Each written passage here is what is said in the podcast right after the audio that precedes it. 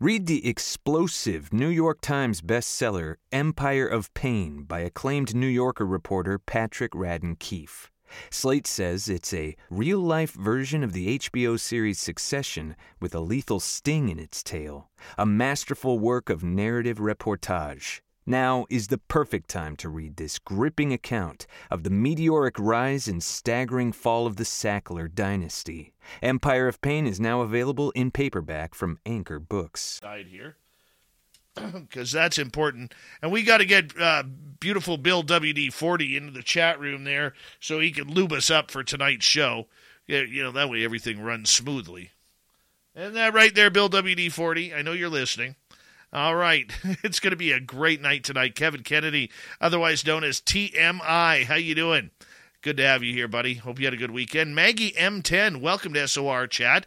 The Dirt Road, how are you? Welcome to SOR Chat. Guys, I'm going to put a link in the chat room for you. We have created a Facebook event for our Vegas party, which is May 19th to 21st, 2023. If you want to attend, it's going to be right there, so make sure you check it on out.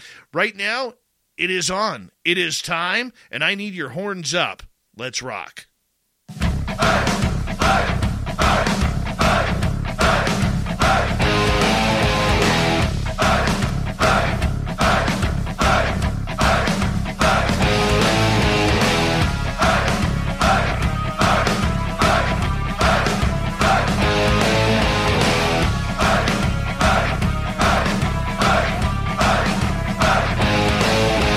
From the mountains of snowy British Columbia to you listening around the world, this, my friends, is Spaced Out Radio. I am your host, Dave Scott. Sitting in the captain's chair of SOR headquarters, we welcome you to tonight's show on our terrestrial affiliates around North America, digitally on Odyssey Radio, TalkStream Live, and KPNL. All of our archives are free. Join us at youtube.com/Spaced Out Radio.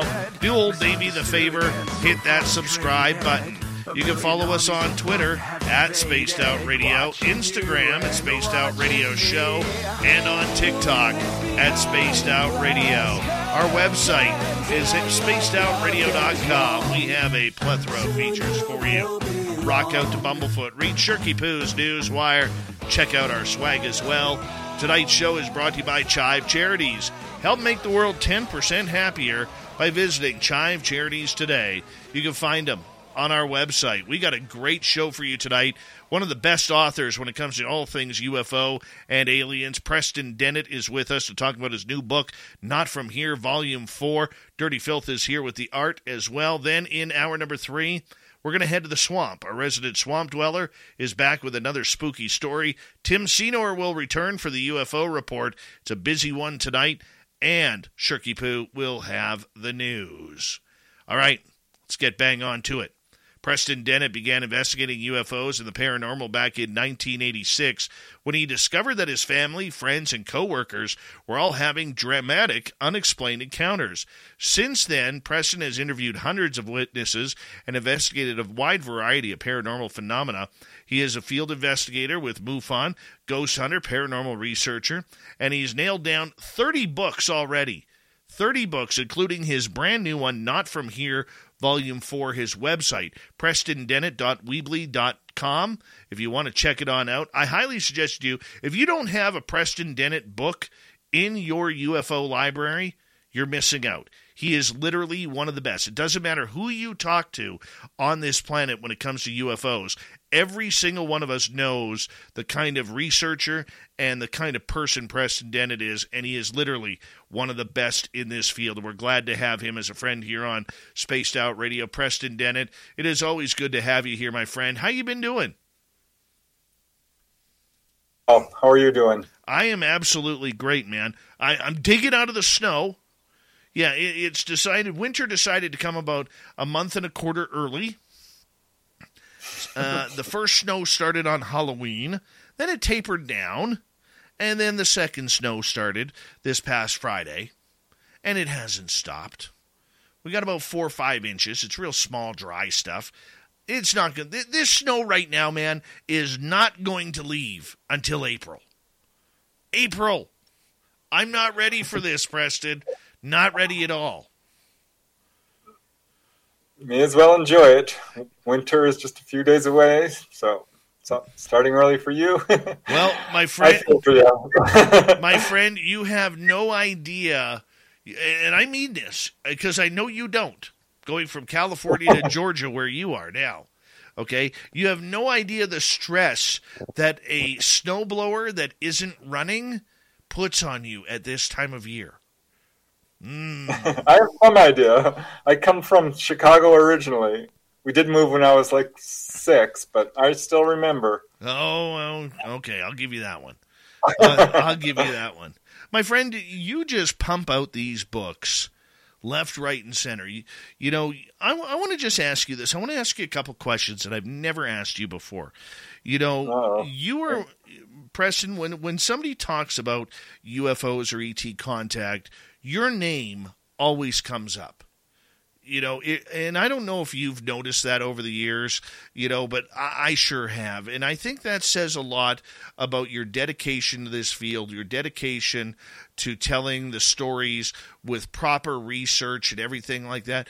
You know, I know you're an experiencer, your family's is experiencers, but why are you so passionate about bringing the reality of this subject to the forefront of the public?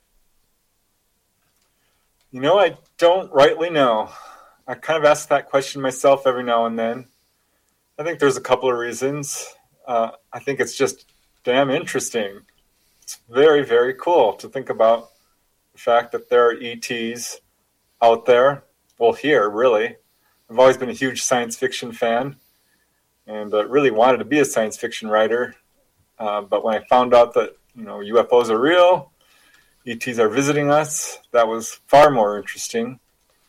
When I found out that people I know and love and trust were having encounters, that really hit home. When I started having my own encounters, I mean, it just ramped up. I'm really angry at our governments for covering this up. It was a real shock finding out this was all real. So I think just all these things lined up. And once you get involved in this subject, it's hard to let it go. And I don't know, I find it fascinating. You know, I want to go on board. And I know you want more, and you have a lot more to give this field. And you know what? And to be honest with you, I think we're all better for it. So thank you for everything that you do to get these stories out. You know, outside of what's happened to you over the years, is there a story that you have been told over the years that just, it really to this day sticks out to you? Like it really hit home for you? Oh yeah. I mean, I run into one of those every now and then. There's a few that just really, I never forget. I think one that always sticks out to me involved a lady who's a really good witness. She's a real estate agent, became a psychologist, and had lifelong contact. As a very young girl, she woke up outside her home, and a UFO was coming down and sucked her right up into inside of it. But she had an experience later on as a young adult where she was driving her motorcycle through the Watchung Mountains of New Jersey late at night. This was some years ago. And she had an accident. She slid her motorcycle and banged it up pretty bad. She herself was okay, but the motorcycle was pretty damaged. And mind you, this is on a mountain road, very remote, late at night. No cars are going to come by. So she was really wondering what to do and how she was going to get out of this situation. And this is when her, quote, friends showed up. And this was probably her closest and most fully conscious encounter, I guess is how I'd put it. But she said these two figures just showed up right on the road. They were thin. They had bald heads, large eyes, very pale skin, wearing white jumpsuits, but otherwise could have passed for human. They clearly weren't, didn't say a word. They just told her to step back. She was just a few feet away from them. And they picked up her motorcycle. One of them was looking at her, and the other bent down and started straightening out the Kickstarter. The motorcycle, she couldn't start it because it had one of those old-fashioned Kickstarters. And using his hands, he just kind of fixed it. They stood back, motioned for her to get on her motorcycle, which she did. and it started up fine, and she took off, taking one quick look back at them, and they were just standing there. They rescued her. And yeah, it's an unusual case. I don't have one quite like it, but that was one of the early ones that really sticks in my mind. How do you not become so... What's the word I'm looking for? How do you separate yourself from the stories that you hear? How do you keep that professionalism that you need in order to tell the story?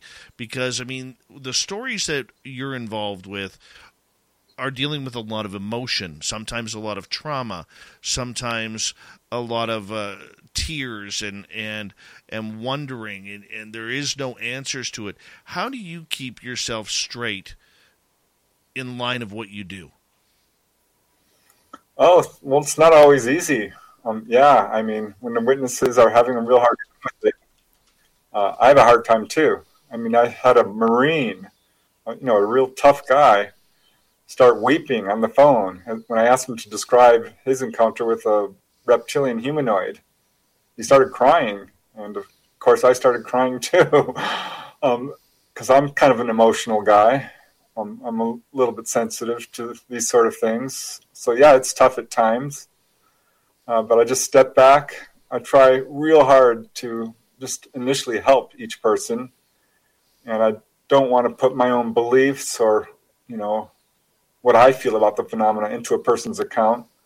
I totally respect it, whether they've had what they believe is a negative encounter or a positive or anywhere in between. This is their encounter. This is their story. So I just do my level best to tell it as truthfully and as honestly as I can. But yeah, it's a lot. Sometimes I do have to just step back, take a break, because it is a lot to deal with sometimes, doing this day in, day out. But I love it. It's interesting. You have teamed up with your significant other, Dolly Safran, who's been a guest on this show a couple of times as well, and her own encounters and experiences have really blown the roof off of ufology since you actually told her story firsthand. How has this new team in tandem of you and Dolly really come together regarding the phenomena and things that happen? Have you drawn any more conclusions or thoughts on what this is all about? To a certain extent, she's definitely answered a lot of questions I have about like the ET craft being fully conscious and what the AI grays are. Whenever I see photographs or films, I bring them to her. I'm like, what do you think? Is this fake? Is this CGI? Does this match what you know? So there's definitely a level of expertise and I think knowledge that she has that is really helpful, honestly. So there's that for sure. And yeah, I think it's really cool to hook up with people who are having experiences because that increases your experiences as well. So there's all kinds of good things that come with it. Yeah. All right, I'm kind of warming up our audience because when we get to the bottom of the hour, we're going to get into Not From Here, Volume 4, your latest book that is out. And, you look at it and you've interviewed hundreds of eyewitnesses, if not probably into the thousands by now, Preston. Out of everything that you have learned from people's experiences, the good, the bad, and the ugly, are you at a point now where you can draw any type of conclusions as to what is going on with ET contact? Oh, yeah, 100%. I think, as researchers, certainly I'm not the only one. I think we've got a pretty good handle on the ET agenda, why they're here, what they're doing, what's going on, how long they've been here, the various ET types, what to expect when someone is taken on board. It's pretty clear to me that contact is not a negative experience, although some people do experience it that way, especially initially. It can be quite traumatic, but I don't think there's any real good evidence that they're here to hurt us or scare us or take over our planet really at all.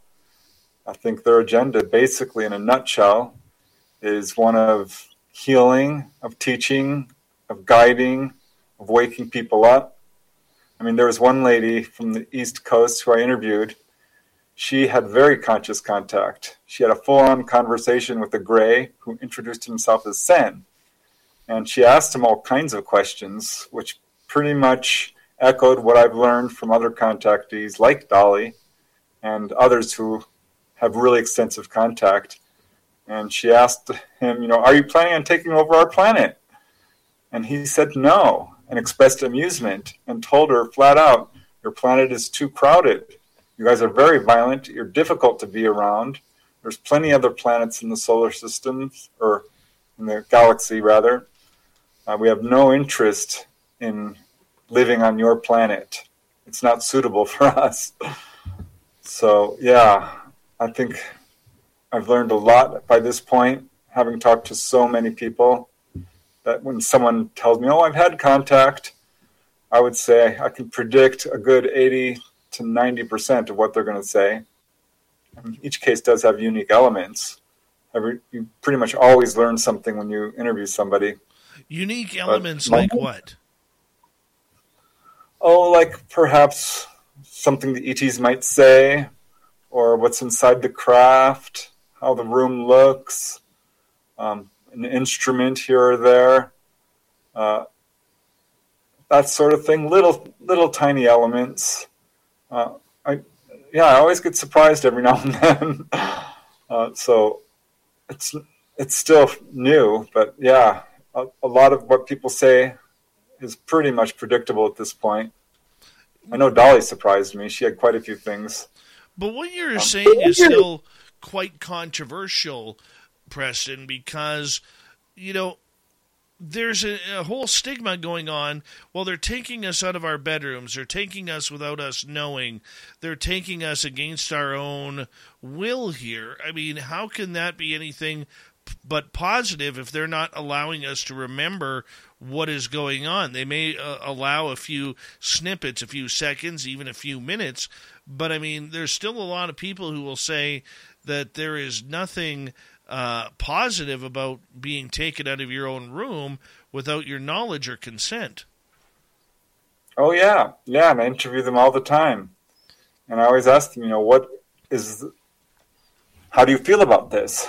And the vast majority of them, I'm going to say 90% at least, will not say that they feel like this is an evil, negative experience. Yes, it can traumatize them.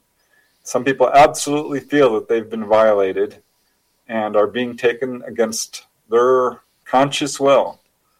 But I think most people who have extensive contact, who've faced their fear and have started to really recover their memories, start to come around and realize, like, they're not here to hurt me.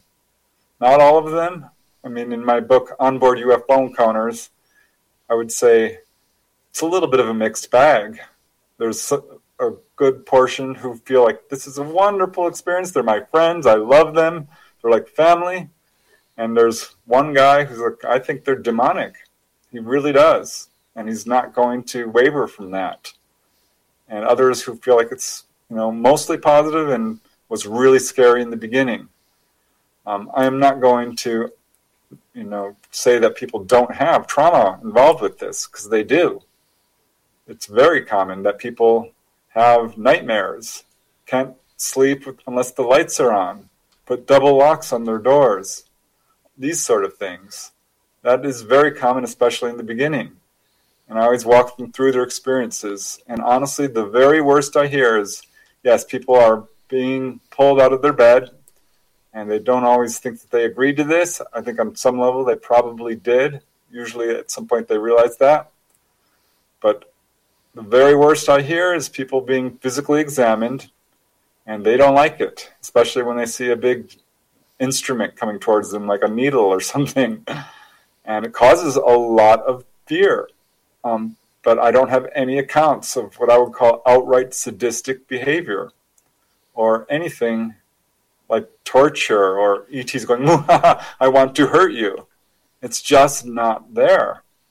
And what often happens is when you are in complete terror and you're being rendered unable to move, and you're looking at these people who are so different from a normal human, as we would think of it, it causes you to make a judgment that I don't like this, this is bad, I'm terrified, this must be a negative experience. But when people get past that, this is when they start having much more positive experiences. And I see this all the time, where they're taken down to the engine room, shown how the craft works. We're taken up to the top of the ship, and they'll turn all the walls transparent and say, look, there's Earth. There's the moon. Would you like to go there? Would you like to go to the control room? We can show you how to fly the craft. They start saying all these things.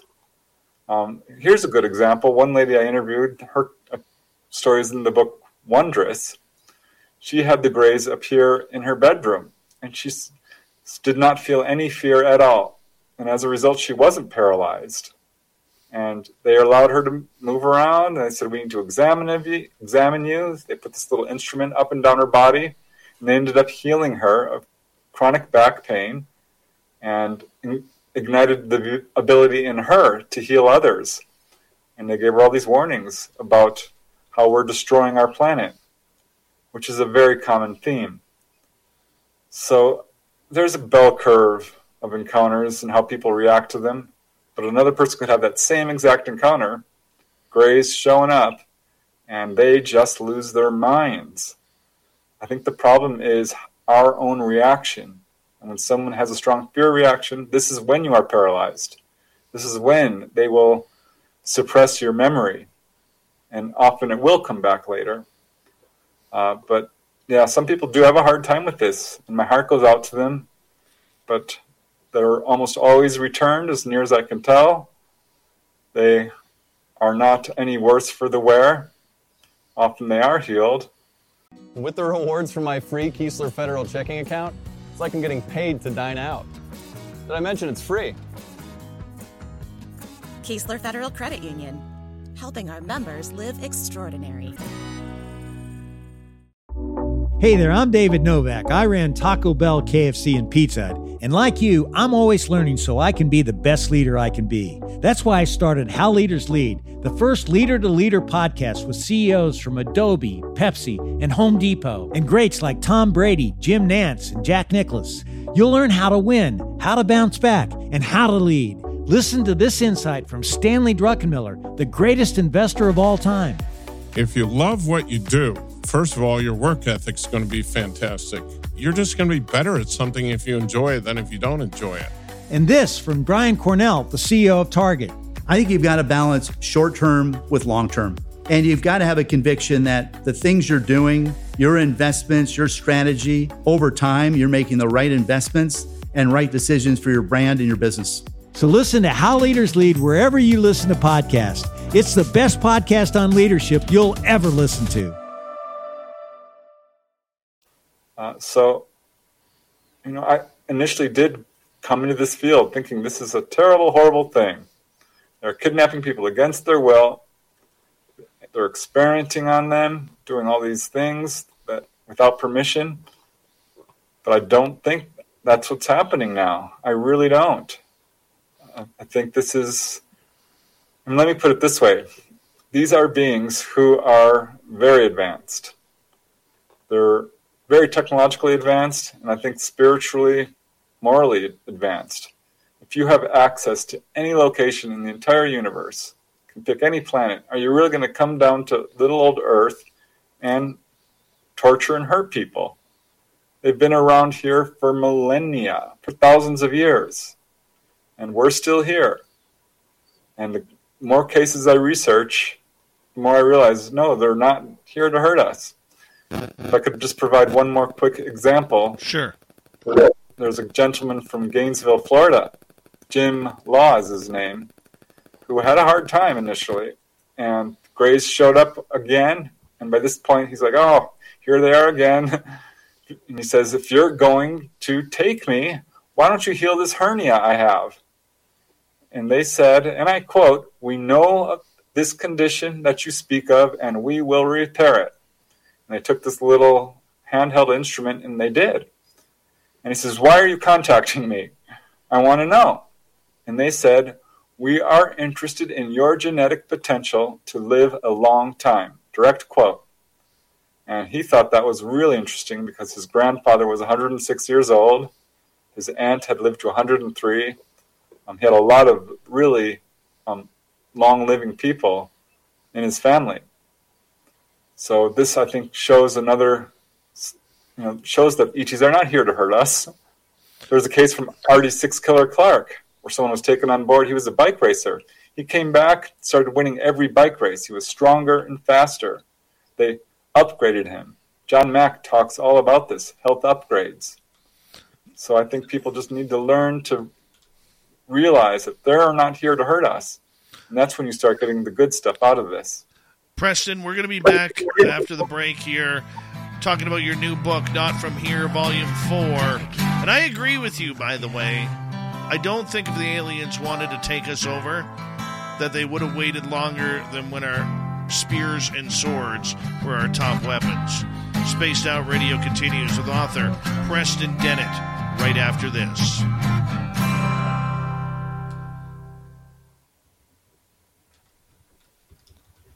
All right, we are clear, my friend. And remember, our YouTube audience can hear us. And let's see here. Who else is joining us here?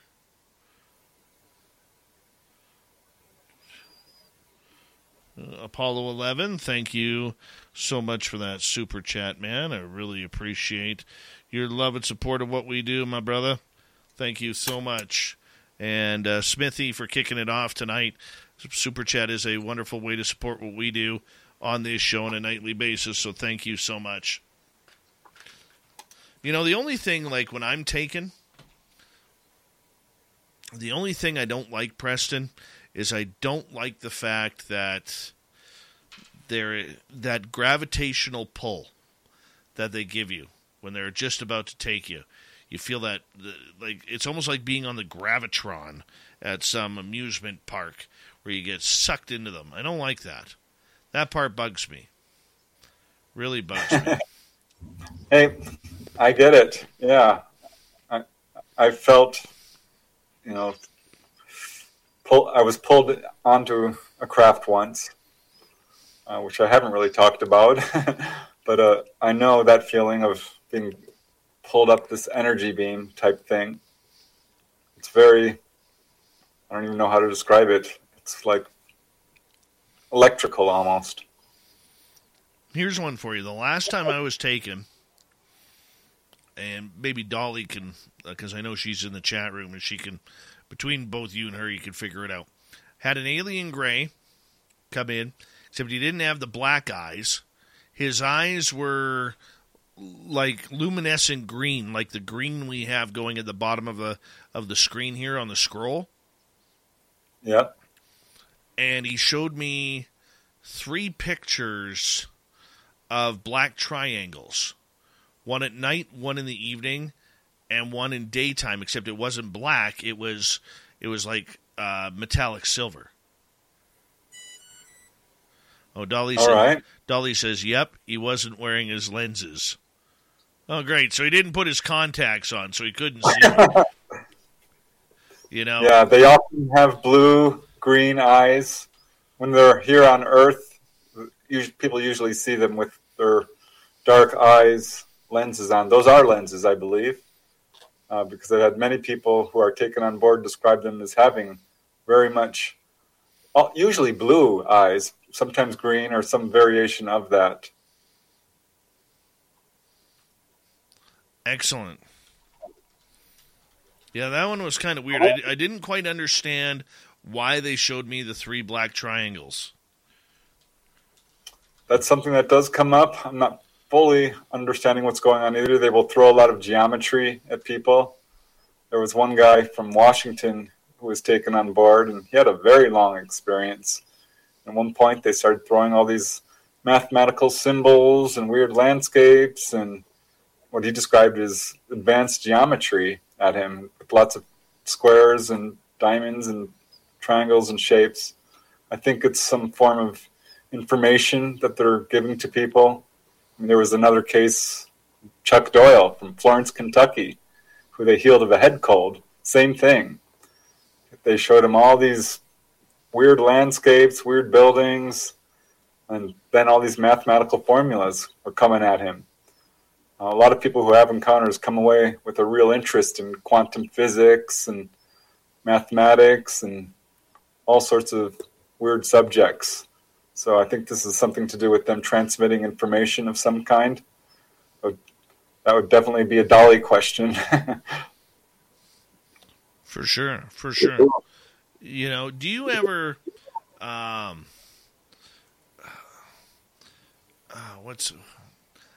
save this question for the show.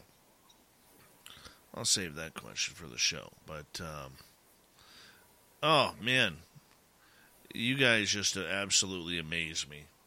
Absolutely amaze me. You really do. Oh, that's awesome. Yeah. All right, I get amazed by the people I speak with. I just interviewed a guy from Canada who had a really interesting series of encounters. So that'll be out in one of my future books. But I'm just finishing up the transcribing of the interview and writing his story down. It was different. All right. Hey, guys, I'm putting into the link here our Facebook event page for our Las Vegas event, May 19th through 21st, 2023.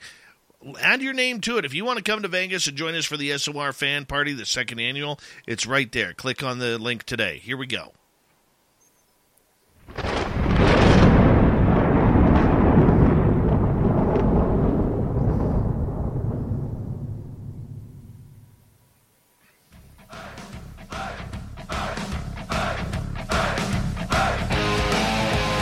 Second half hour of Spaced Out Radio is now underway. My name is Dave Scott. Thank you so much for taking the time to join us. We very much appreciate it. I want to remind you that if you've missed portions of this show or others, check out our free archives by going to youtube.com/Spaced Out Radio. Do old Davey the favor. Hit that subscribe button. Our website is SpacedOutRadio.com. We have a plethora of features for you. Rock out to Bumblefoot, read Shirky Poo's Newswire, check out our swag as well. Follow us on Twitter at Spaced Out Radio, Instagram at Spaced Out Radio Show, and on TikTok at Spaced Out Radio. We continue on tonight with author Preston Dennett. PrestonDennett.weebly.com is his website. 30 novels in, and he just completed Volume 4 of Not From Here. This is a series, Preston, that you have really put all of your passion into regarding this. Explain Not From Here.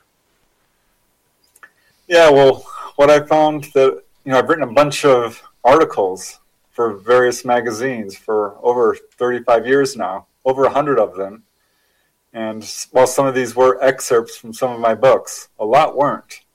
These were articles which would explore various patterns to UFO contact that often aren't sort of mainstream. They're a little more offbeat cases, unknown avenues of research, things a lot of people haven't looked into before. So I realized that a lot of this research was not available to the public because these were in old magazines like UFO Universe and Unexplained Encounters and just old magazines that aren't around anymore. I was just going through my boxes one day and digging them up. I'm like, oh, wow, these are some interesting articles that I wrote years ago, and they have new cases that apply to them. So I thought this would make a good series of books. And what I did was I took out each article and went through all the literature that had been published since then, all the cases I've researched, updated each one, and started putting them together. So each of these explore different aspects. So like in Volume 1, there was a chapter called Extraterrestrial Gardeners, about people who've been taken on board and seen forests and plants and all the different cases where ETs have collected plants. Also alien zoos, where people have seen all kinds of animals, In that first book, there was a chapter called Phone Call from an Alien, which sounds crazy, but I had interviewed this guy in upstate New York who, right before he was taken one evening, got a phone call on his cell phone. The cell phone did a tone that it cannot do, a ringtone, and he looked at it and said, unknown number, and he ignored it, but it kept ringing, and so he answered it, and it was this weird kind of metallic voice which said, the time has come, the time is close, we are coming. And it freaked him out because that night he had an encounter, and this had happened to him before, and when he told me that, I instantly thought of Betty Andreasen, you know, who Raymond Fowler investigated her case. She had that happen. And so did Debbie Jordan Covell, Bud Hopkins' star witness in the book Intruders. And there are other witnesses that I knew of. Jack Sarfati talked about that. I knew Whitley Strieber had an incident where he had a voice talk to him through his stereo. I have another case just like that in Colorado. So, yeah, these are weird patterns of research, like UFOs hovering over graveyards.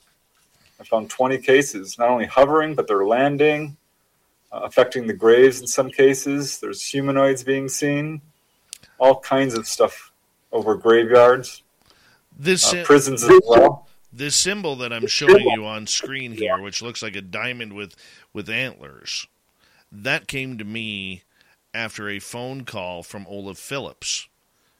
And Olaf Phillips had no recollection on his phone that he made the call to me at 3:33 a.m. I'm telling you, there's high strangeness to this field that is often overlooked and underreported. I know the nuts and bolts crowd really kind of shy away from anything that's got to do with the paranormal or spirituality or the psychic stuff. But it's absolutely connected to all this, and I think ignoring it is a huge mistake. So let's get into your novel. You're now 4 into Not From Here. You know, what were you looking for to make this novel a little bit different than the rest? I wouldn't call it a novel, Dave. I mean, that means fiction. Just saying. I apologize. But, no worries. Well, you know, I still had articles that I wanted to publish, and I try to, with each book, provide a broad spectrum of cases, ones that if someone were to pick up the book, they could still sort of get a pretty full understanding of the UFO phenomena, one that has everything from sightings to landings to face encounters. I like the cases that, you know, come from way back, all the way to the present day, occur all over the world, and just sort of have a broad spectrum of different types of cases. And every now and then I'll hit upon a topic. I'm like, nobody's even heard of this sort of thing. Like one of the chapters in the book is the ET fertilizer connection. And that always puzzled me because that came up with the Betty and Barney Hill case and was never solved. And I started like, you know, I'm going to dive deep into this and see if I can pick up anything else on this. Because there was another very famous case involving an apparent fertilizer connection, the Gary T. Wilcox case in Tioga City, New York, where E.T. seemed very interested in his farming and agriculture and actually asked for a bag of fertilizer. So, yeah, I started digging deep, and I found out some interesting things with that. So I think my specialty, in a way, is finding weird patterns in UFO research. So I have a chapter on car lift cases as well, which hasn't gotten a lot of attention. I was just about to get into that with you about people being in their vehicles and having their vehicles lifted off the ground. I mean, I don't know if there would be anything more scarier than having some kind of close encounter of the third kind where you're driving along and then all of a sudden your car dies. And the next thing you know, the shaking, the rattling, much like an earthquake, and your vehicle is now on the up and up. going into a ship. I mean, I could just not imagine that. Yeah. There are some really strange cases of this kind. I think the first time I ran into that was, of course, the 1988 case involving the Knowles family in Australia. Faye Knowles and her three sons were driving across the Nullarbor Plains. This is, again, in 1988. Late at night, driving along. This is a very remote area. And they saw this car being chased by a UFO. It went right by them. And that really freaked them out. So they decided to pull a U-turn and chase after this to see, to investigate, which I think had unintended consequences because this UFO stopped chasing that car and came right for them. So they pulled another U-turn and took off at like 100 miles an hour. But this thing followed them, came right over their car, actually landed on top of their car, which is unheard of. I don't know of another case quite like that. But lifted it up 6 feet and carried it for some yards, not too far, and set it back down. It's a very famous case, so I won't get too into it. It's been very well covered. But that was the first I've heard of a car lift case. And when I started investigating a wave of sightings over Topanga Canyon in Southern California, there was a wave on June 14th, 1992, where the skies just opened up and filled with UFOs. I've got some 30 independent adult witnesses in about a dozen locations in this area who also saw stuff on the same night. And one was a couple, a man and a woman, who called the police because they had a craft following them. They became quite nervous. It was following them through the canyon. And then the next thing they know, it's swooping down about 50 feet over their car, sends down a cone-shaped beam of light, and pulls them right up. They did have missing time. I think they were probably taken on board, but were set back down and quite frightened. And that was the second car lift case, but I didn't think much of it until I was writing UFOs over Nevada, and I ran into three cases in a row. And that's when I started collecting them. And the first was so strange, I would have discarded it if I hadn't heard of this before. This occurred in 1959. It's the earliest I could find.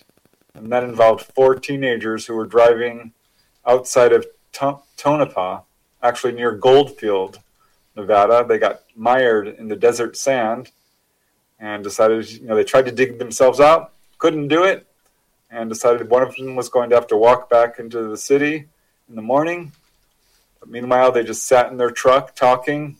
The subject of UFOs came up, and I thought, wouldn't it be cool if we saw one? And it was a short time later that one did show up, came right over their truck, pulled it up out of the sand, and set it back on the road. And again, I thought, I don't know. This is crazy. I'm not sure what to think of this. But that's when I started really scouring the literature. And boy, was I surprised at what I found. Over 25-some cases of this exact sort of thing. Did all of them include missing time? No, and that's what's so strange. I mean, here's a case, 1969, Barbara Smythe of Alberta, Canada. She's just driving along. Suddenly there's this craft over her car. She estimates it's about 40 feet in diameter. Comes right over her car. She realizes her car is floating, and she did not have missing time. This thing carried her car for a full mile just above the road, about 2 to 4 feet over the road. Some do have missing time, but not in her case. It doesn't. She has no indication of it. Set her back down. Here's a case, 1973. This is one of the weirdest, I think, of all of these. This involved two couples who were at a party in Hattiesburg, Mississippi, I think. And they had left this party because they weren't having fun. Everyone was smoking and drinking, and they weren't into that. So they drove with another couple down the street. And suddenly this object shows up, it's over their car, and it lifts it up and sets it back down. Lifts it up again, sets it back down. And after the third time, the wife is like, honey, what are you doing? He takes his hands off the wheel. He's like, it's not me. And that's when they look up and they see this object right over them. And it lifted up their car and set it down at least a half dozen times. So I don't know what's going on inside that. Hey there, I'm David Novak. I ran Taco Bell, KFC, and Pizza Hut. And like you, I'm always learning so I can be the best leader I can be. That's why I started How Leaders Lead, the first leader-to-leader podcast with CEOs from Adobe, Pepsi, and Home Depot, and greats like Tom Brady, Jim Nantz, and Jack Nicklaus. You'll learn how to win, how to bounce back, and how to lead. Listen to this insight from Stanley Druckenmiller, the greatest investor of all time. If you love what you do, first of all, your work ethic's going to be fantastic. You're just going to be better at something if you enjoy it than if you don't enjoy it. And this from Brian Cornell, the CEO of Target. I think you've got to balance short-term with long-term. And you've got to have a conviction that the things you're doing, your investments, your strategy, over time, you're making the right investments and right decisions for your brand and your business. So listen to How Leaders Lead wherever you listen to podcasts. It's the best podcast on leadership you'll ever listen to. Ditch the crowds.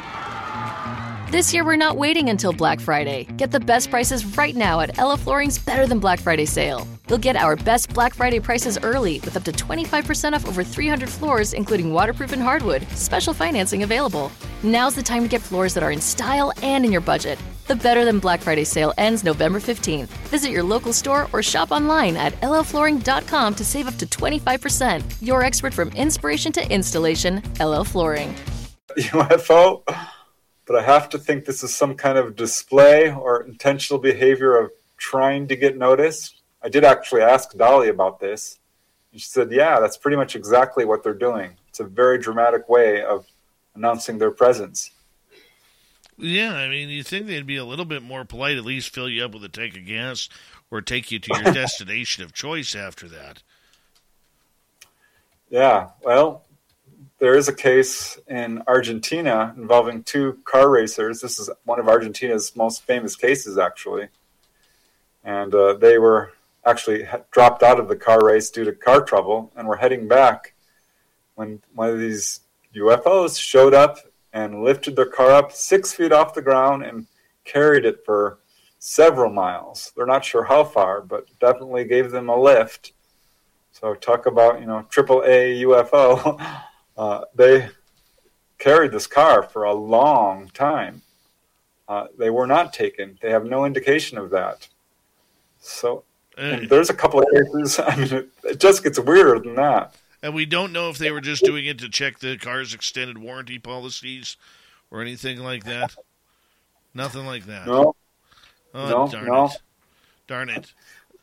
I mean, get this case. Clara Winshare is the witness, 1978. She's driving through Union, Missouri, and unknown to her, about a half dozen people have called the police. I think there were 6 different calls coming in saying that a UFO was hovering over this highway.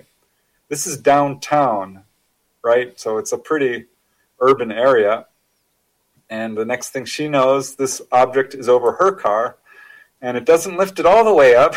It lifts up only the back wheels.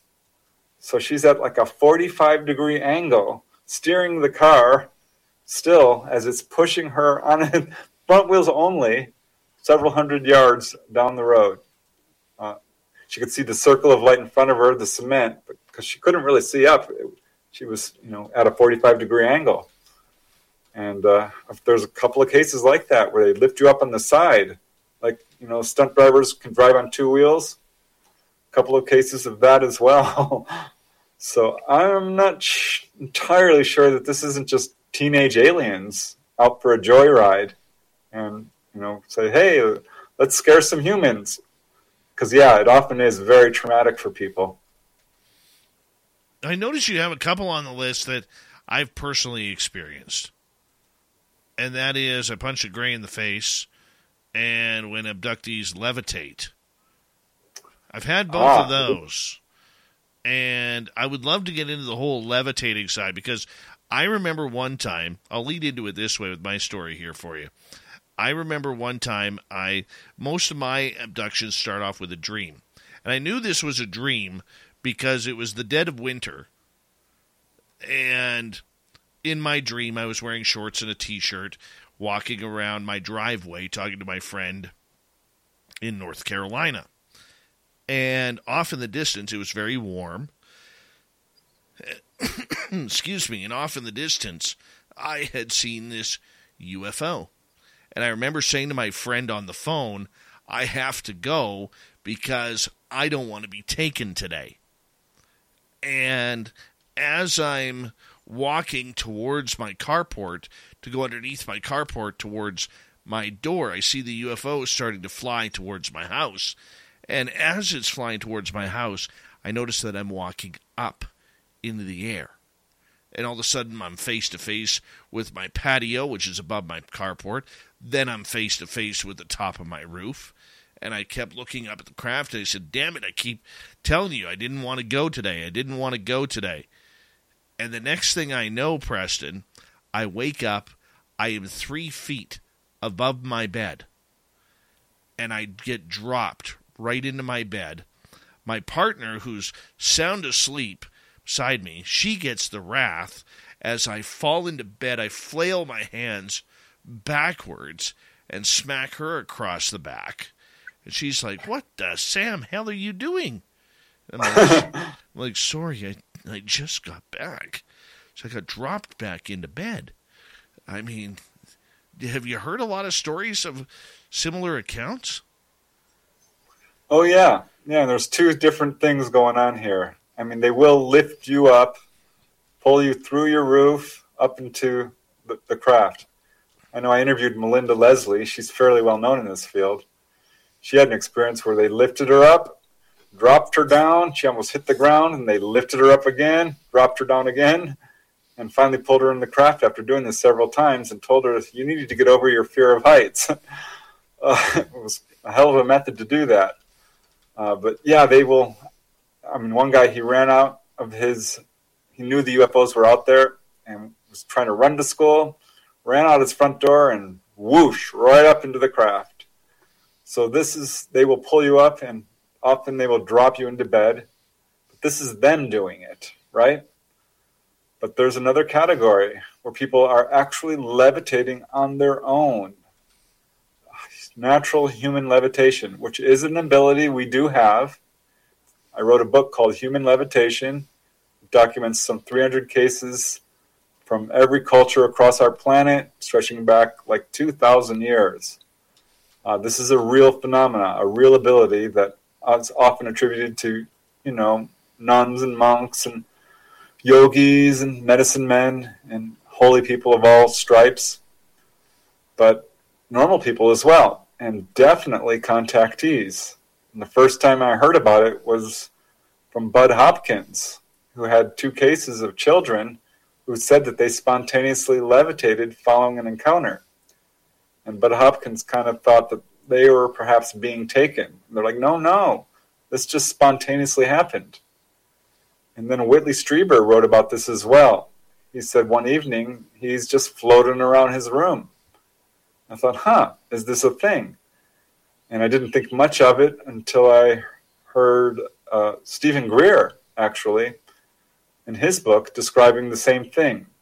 After he had a very friendly onboard experience as a teenager, he was set down, went off the craft, and started walking home and started instead taking leaping bounds where he was physically levitating and would later have another levitation experience. So I dug into the literature because I immediately thought of a case from Jacques Vallée, which you probably heard of. It's Dr. X. From France, the Pyrenees. He woke up one evening. There was a UFO outside his house. Long story short, it struck him with a beam of light and healed him of an axe wound on his foot and partial paralysis. He had been partially paralyzed from injuries received in the Algerian War years earlier. And I had investigated that case for, I did a book on healings. But following this, in the weeks following this encounter, he had 2 spontaneous levitation episodes, just floated right up. So, and it really quite frightened him because he couldn't control it. And I found more cases I mean, I interviewed a guy named Maurice. He and his little sister were taken, set back down in their house. They went down to the basement to play and found that they could float and spent the entire afternoon just bouncing around in their living room or their basement, floating around. The effect faded quickly. They never could do it again. But not the only case I have. There's a lot. I mean, Dolly talks about this. She had a levitation experience when she was a very young girl. Twice she floated up into the top shelf of a closet. Later, as a pre-teenager and a young teenager, she would climb trees and would jump from branch to branch, and found herself floating a few times, jumping off the roof of the house and floating down like a leaf. And I found more cases. A contactee told me that her mother freaked out one day when she went to pick her up in her crib, and she was just floating above the crib, like 2 or 3 feet. Ray Hernandez, who I'm sure you've probably heard of. Yes. I told him about this. He's like, oh, I'm really glad you brought that up, because his friend, Albert Fernandez, a contactee from Florida, had that experience as well. His wife woke up, and there he was, just like you described, floating 2 or 3 feet above the bed. She freaked out. She screamed, like, ah, and he woke up and floated down. Took me a while to figure out what's going on here, but I think I figured it out, actually. So the floating thing, as we got about 45 seconds left, I mean, what is that about? Is it about gently putting us back, or is it about just saying, okay, we're done with you now and, experience something else on this weirdness? No, it's about waking up of a person's psychic abilities. We have the ability to do this, and this is one of the ET agendas. Absolutely, 100%. They want people to learn telepathy, healing, precognition, clairvoyance, psychic reading, mediumship, astral travel, past life recall, and levitation. This is a natural human talent that they are igniting in people. Very interesting. Preston, we got you for another hour here on Spaced Out Radio, and what a great first hour indeed. And we're going to continue on learning about Preston's new book, Not From Here, Volume 4. It can be found on Amazon. Just type in Preston Dennett or go to prestondennett.weebly.com to his website. You can get the book there. Preston Dennett, one of the best in UFO and aliens, up next on Hour 2. All right, my friend, we are clear. We're going to turn it over to Dirty Filth here, and that way he can... play around with his cartoons. If you're new here, we got a lot of new faces. Thank you so much. Give us a thumbs up, thumbs down, whatever you feel we need. Don't forget to hit subscribe as we are continually growing this channel. We are a radio show. We are not a podcast, so we have to time everything out with our radio stations. So that is what we are doing right now. Preston's on a break. I mean, Preston, if you want, you can chat in with Dirty Filth about what he's drawing. It looks like some sort of game show. But otherwise, you can take a break. We'll be about 5 minutes here, guys.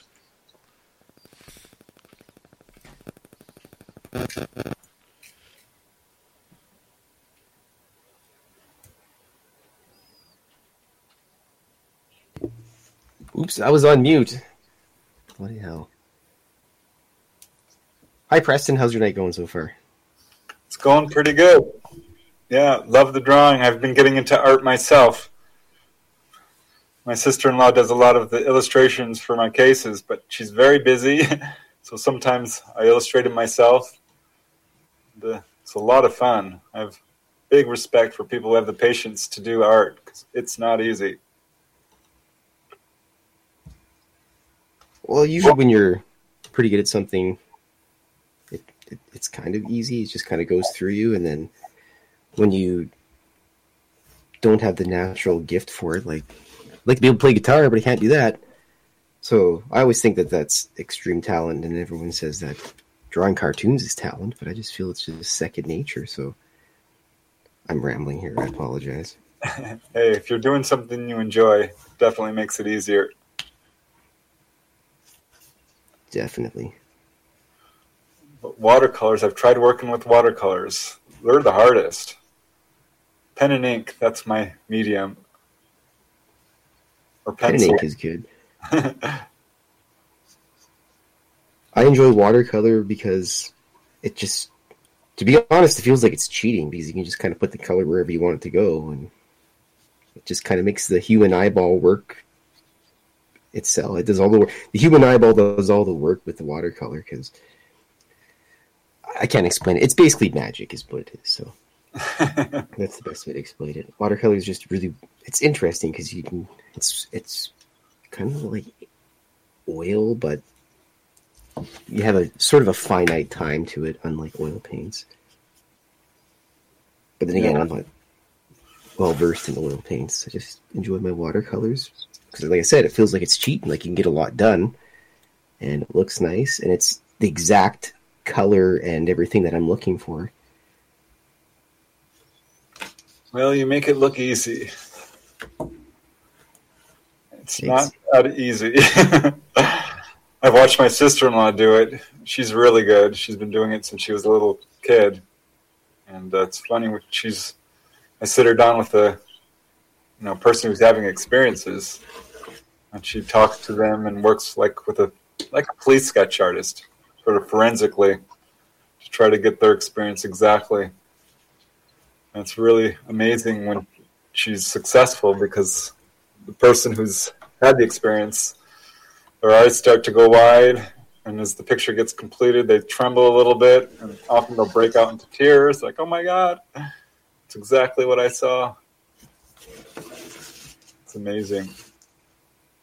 Now, if only we could bring cameras on board UFOs, we wouldn't have to drive. Definitely. Every time they bring someone on board, they got the security guys there. Make sure you grab his cell phone. They probably got some kind of thing like that. Yeah, I don't know any cases of anyone who's photographed the inside of a UFO. It's not going to happen. I talked to Dolly about that. There's reasons. It's not like you can steal a pen or something off the front desk. Because I'm not going to lie, if I was on a UFO, I'd totally steal a pen if it was on the front desk. I'd sneak it in my pocket. No, don't even try. They will kick you out. The first guy who was on one of the first recorded cases, Antonio Villas-Boas, tried to take this clock-like thing. It's not a clock, but it looked like one. They pushed him over, took it back, and escorted him right out. You might get away with it if you ask for something, because people have been given little things like stones or crystals or biological materials of various kinds, food or seeds or stuff like that. Okay, now you say food. I'm totally asking for some alien sour candies of some sort. I know of cases where people got fruit. There was, of course, the very famous case of the guy, what was his name? Joe Simonton, who got alien pancakes. Not kidding. Actually got pancakes. Yeah. Was it in the morning or afternoon? The aliens weren't feeding them breakfast for dinner, were they? Because those are the type of aliens I'm not going to trust. No, I think it was in the afternoon, so brunch. But he actually did get a hold of these, and the FAA was very interested, or not, what do you call it, the Food and Drug Administration, FDA, did analyze these, as did the Air Force. All right. And, hold on, guys, because we are going to return here in about 15 seconds. Thank you, Smithy, Apollo, and Jeff, for the super chats. It's a wonderful way to support what we do on this station. And, of course, I'm putting our Facebook group here for Vegas, May 19th to 21st. We'd love to have you there. You're listening to Spaced Out Radio with Dave Scott. Follow Dave on Twitter @SpacedOutRadio and on Facebook, Spaced Out Radio Show. Hour number 2 of Spaced Out Radio is now underway. Thank you so much for tuning us in. We very much appreciate burning your listening ears wherever you are on this beautiful planet we call Earth. Hello to everyone listening in on our terrestrial affiliates around North America, digitally on Odyssey Radio, TalkStream Live, and KPNL. All of our archives are free. Join us at youtube.com/spacedoutradio. Do old Davey the favor, hit that subscribe button. The Desert Clam has set the password for tonight in the SOR Space Travelers Club. Harmonometer. Harmonometer is your password. Use it wisely, Space Travelers, as the Clam sets the password each and every night right here on Spaced Out Radio. Our website is SpacedOutRadio.com. We have a plethora of features for you. Rock out to Bumblefoot, read Shirky Poo's Newswire, check out our swag as well. Follow us on Twitter at Spaced Out Radio, Instagram at Spaced Out Radio Show, and on TikTok at Spaced Out Radio. We continue on tonight with our good friend Preston Dennett. PrestonDennett.weebly.com is his website. You can get all of his books there or on Amazon. We're talking about his latest book, Not From Here, Volume 4. I mean, this is just an incredible book. Definitely a series you want to add to your UFO collection. Preston, thank you so much for joining us. Hey, always a pleasure. Now, right before the break, we were talking about when abductees levitate, but I got to get into this one with I punched a gray in the face. I mean, look, I know humans are violent at times, you know, but I mean, in the stages of fear that many people would be having during these encounters, I got to assume there's a lot of these situations happening where people have taken shots and swung at their extraterrestrial counterparts. Oh, yeah. Yeah, people have shot at UFOs. I did a chapter in an earlier volume, UFO shootouts, which doesn't usually go well. It doesn't hurt the UFO, but sometimes they will beam you back. And, yeah, there are a number of cases where the fight or flight reaction takes hold, and you can't really flight, so people just jump up and lash out. Of course, that's what happened to Travis Walton in his very famous case where he was taken on board, thought at first he was in a hospital until he kind of gets his bearings, looks up and sees the grays, or what appear to be the grays, jumps up and starts going crazy, pulls an instrument off a table and lashes out and actually physically pushes one of them over. And he said they were very light, they were kind of spongy in texture, and one just fell right over. Of course, that did quickly clear them out of the room. And that was the first case I heard like that. And I thought, wow, that's got to be unique, because by this point I was picking up every book I could find. And one of my first cases involved a lady I'll call Wendy. She doesn't want her real name used. She started out with a lot of fear with her encounters. She kept waking up and fighting them around her bed. She was having missing time. She didn't like it at all. She set up little tacks around her bed to try to stop them, hung dishes and stuff on the doors to catch them.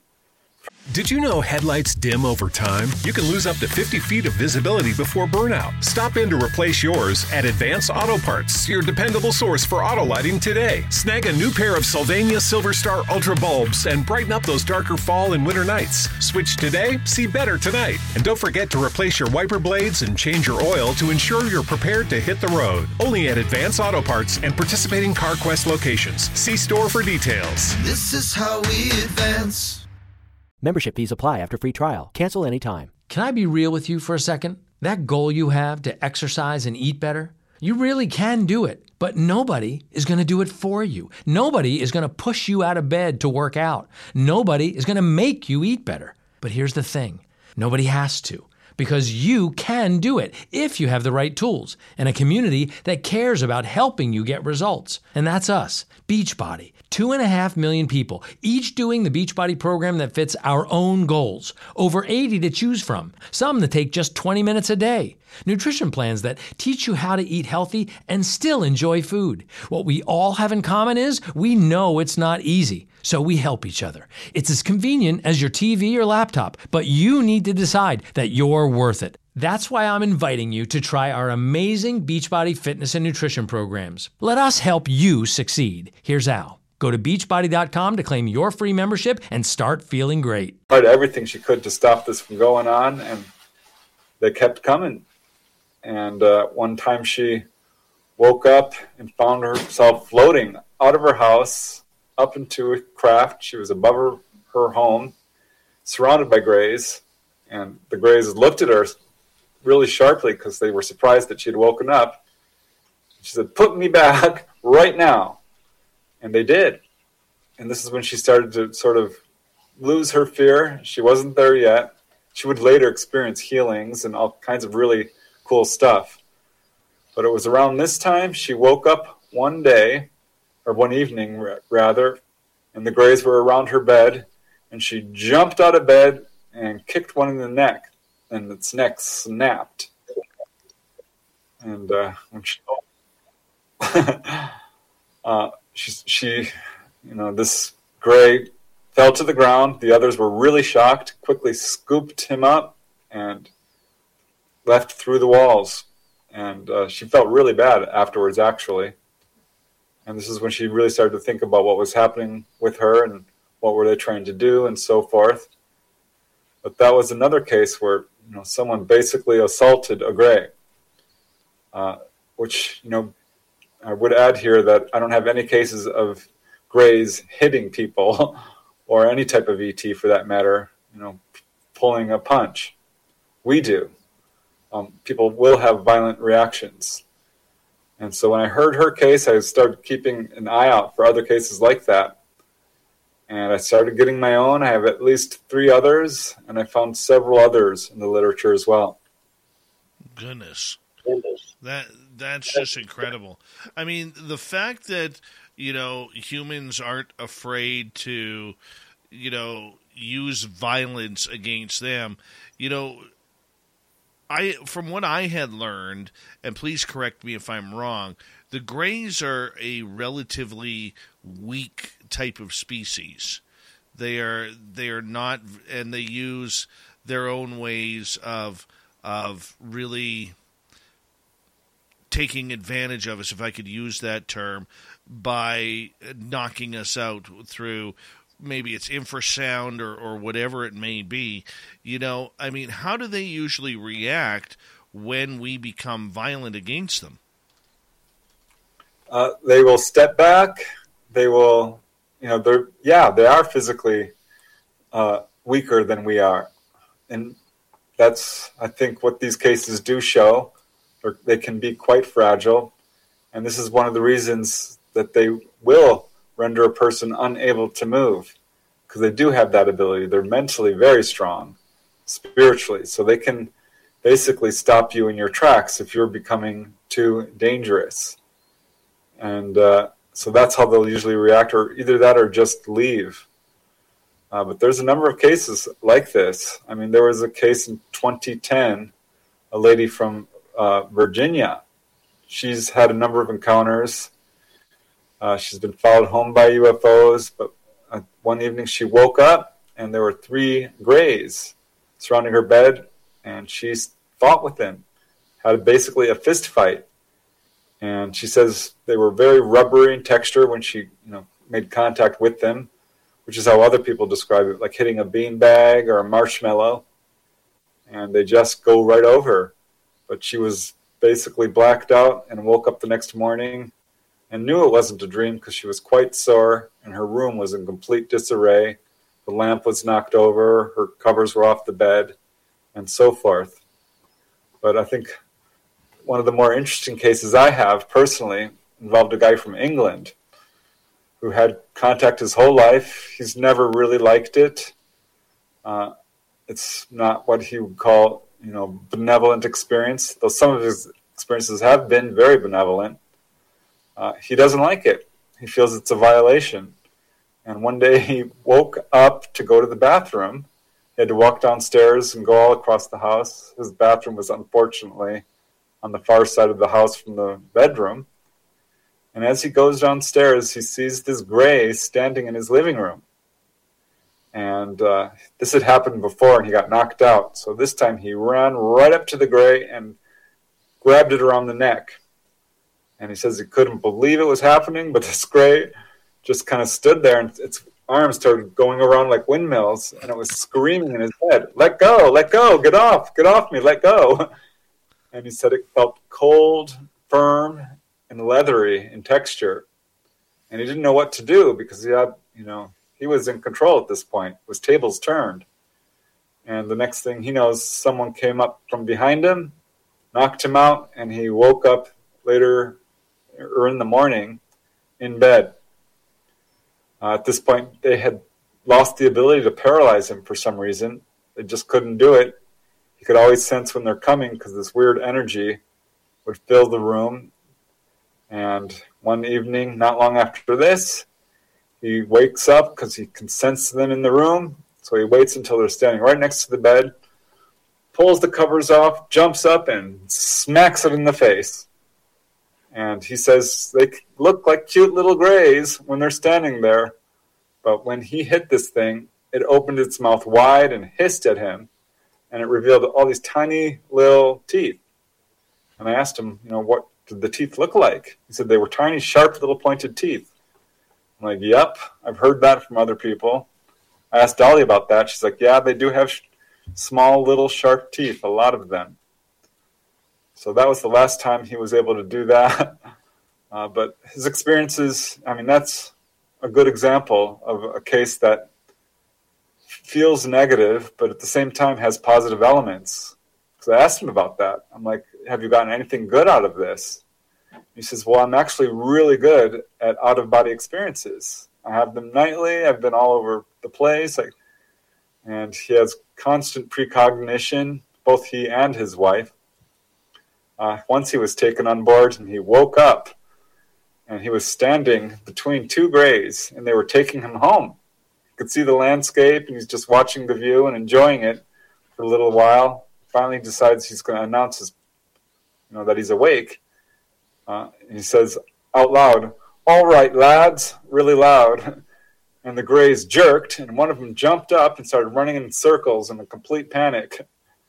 And he says, don't worry, I won't hurt you. You don't need to fear. I will not hurt you. And the other gray turned around and says, you promise? And he said, yeah, I'm not going to hurt you. And the gray said, okay, we've never had anyone wake up before. This is the first time. And he asked, well, why are you taking me? And they said, well, we're not allowed to say. And he says, will you let me remember? And they said, no, we can't. We're not allowed. But they did. They just, he feels that they allowed him to remember this incident because he reacted so well. So, yeah, his case is a little bit of a mixed bag, but he definitely hit one in the face and said it just, his fist went right in, all spongy and marshmallowy and rubbery. I remember one time when I was taken, and I woke up and I was standing and there were five of them around. They were about 5.5, 6 feet tall. And I remember hearing the one say, oh crap, he's awake, he's awake, he's awake. And there was one standing right in front of me. And they were holding down my wrists, but they're not strong. And I'm left-handed. And I got my left hand free, and I punched the one right in the chest in front of me. And it went flying back. And it felt like, how would you put it? Almost rubbery. Like a soft rubber of... I don't know how to explain it. The next thing I know, I was out. I was right back out again and wow. Woke up the next day. And that's the only snippet I have from that is hitting that one right in the chest. It's a good example of exactly what I'm talking about. I think in a lot of cases, these are the smaller AI, which is why they feel somewhat rubbery because in effect, they are partially, you know, not fully biological as we would think of it. Can't say for sure because, you know, each case is unique. Mm-hmm. And I wasn't there. But yeah, I keep hearing about this. There was one guy I interviewed. His name is Tim. He's a sports instructor, a former bouncer, you know, a strong guy. And had lifelong experiences, was having missing time. Took him a while to put things together. And once had an experience where he basically woke up on board a UFO. He's on the table, laying there. And there's nobody around. And his paralysis is lifting, and then suddenly he has freedom of movement. So he jumps off the table, he's looking around, he's wondering what to do, when the grays come rushing in, and he panicked and immediately just punched one down, and another one came and he punched that one, and there was about 6 or 7 instantly surrounding him, and so he's just thrashing around, boom, boom, boom, boom, until one of them came around behind and managed to mentally take over him, and he blacked out. Next thing he knows, it's morning, he's waking up, and his arm has got a big old sort of bruise on it, or a cut. And so he knew for sure this was absolutely a physical experience. It took a while for his arm to heal, and that's another case of people who are getting a little bit violent with the grays. But again, they don't hurt, you know, punch you back. They will just render you paralyzed and say, okay, this person's having a strong fear reaction. Time to take them home. Before we go any further, I do have some questions from our audience here, if you don't mind. And yeah, sure. Let's start off with Midwest Night Watchers here. Do all aliens have the ability to space travel, or are some species not as advanced as others? That's a hard question for me to ask. I can speculate, certainly. I think the ones that we are seeing, absolutely, because they're getting here. But I think it's absolutely logical to assume that there are beings out there who are still planet-bound. And, I asked Dolly about this, actually, because here we are pretty much limited to Earth and, to a certain extent, perhaps the Moon or Mars. And she said, yeah, there are other species out there who are like us, unevolved and just not at that point yet to have attained space travel. But yeah, the people who are coming here absolutely have the ability to do space travel. And I'm sure that there are others that are just not evolved to that point. All right, let's continue on with some audience questions. Joe here is asking, are there any reports of somebody biting a gray? Do they bleed? What do they taste like?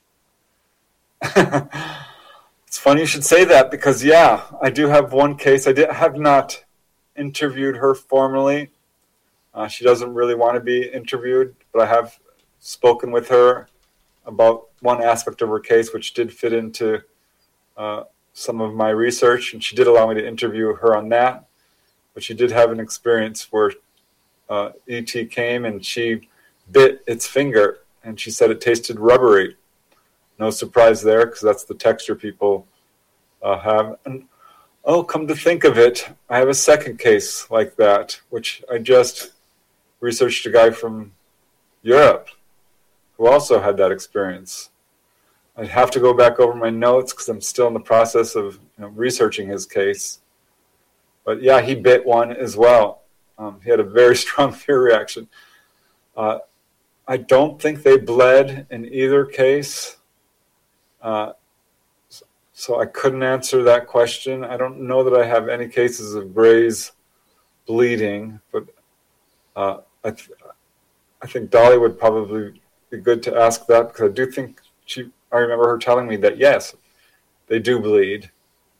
Even the smaller AI grays have some sort of a circulatory system, but the taller ones, ones that are like us, the human genetics do, yes. All right, let's continue on here. As we continue on, Heather has a question for you. Are there different types of grays? Yeah, absolutely. It's kind of a trick question, because the human template is universal. That's what we see basically with anyone who's encountering any type of ET, whether it's human-looking, praying mantis, little blue beings, tall whites, or grays. They're all humanoid, humans, basically from the same source, the same original template, with lots of genetic variations, much like we have between humans on Earth. And I think that's what we see with grays. There are short little grays with like 3 fingers. There's tall, mid-sized grays who usually have 4 fingers, very tall grays. But yeah, some people describe them as having rounder eyes or pale pink skin, yellowish, greenish, bluish skin, gray skin, white skin. And I think we're not dealing so much with different species as just different ancestries, much like we have on Earth with, people who are Asian or Latino or Pacific Islander or Mesoamerican, this sort of thing. So I'm not sure I would call them different species so much, but there are the little AI grays, there are the tall grays or mid-sized grays and tall grays. And some have 3 fingers, some have 4, and I think some have 5 as well, or even 6 in some cases, like tall whites. But I'm not sure I would call them different species. Okay, let's continue on, Preston, as we got about 2.5 minutes back to Midwest here. Do aliens abduct other alien species for their research, do you think? Well, I'm going to say yes without using the term abduction, because I don't think that's really accurate, and a lot of experiencers or contactees don't like that term. I know some feel like that is accurate. I am not sure it is. But yeah, they will examine people from different planets. I did ask Dolly about this. She says, yes, that does happen. They will take other people on board and guide them and heal them and show them the craft and give them whatever messages they need. Yes, that does happen. Animals as well. Can you imagine if they accidentally dropped off a new species of animals here without us even knowing? That'd be incredible. Incredible. All right, let's go to Kelly here. What do they primarily eat? You were talking about something the FDA and didn't finish. Oh, yeah, that was the case of Joe Simonton and the alien pancakes. That involved human-looking aliens who apparently ate very much like us. And I didn't have a whole lot of information. There was a few cases where people had seen wafers and fruit and drinks, kind of fruit drinks and stuff like that. Dolly, being a fully conscious contactee, we got quite into it. And she said, oh, yeah, they eat pretty much like we do, a lot of protein. Fish, chicken, this sort of thing. But other stuff, just natural foods, fruits, vegetables, nuts, you name it. She says the grays that she is interacting with are largely protein eaters, which fits into their dental work, the sharp teeth. But yeah, I've heard very little about that from contactees. That's why I really enjoyed Dolly's case, because I didn't have a lot of information about that. There are some cases where we've had crash retrievals where they found food tablets and wafer bars, according to whistleblowers. So there's not a whole lot of information on there, but it's near. Well, there's another guy now that comes to mind. He was a Navy medic. He was taken on board by praying mantis, and he asked him, what do you eat? They said, fruits and vegetables and fish. He's like, you're not going to eat me, are you? And they said, no, you watch too many horror movies. We have no interest in you. We got another half an hour with Preston Dennett here on Spaced Out Radio. His new book, Not From Here, Volume 4, can be found on Amazon or prestondennett.weebly.com. Your questions and more experiences from Not From Here when we return on Spaced Out Radio.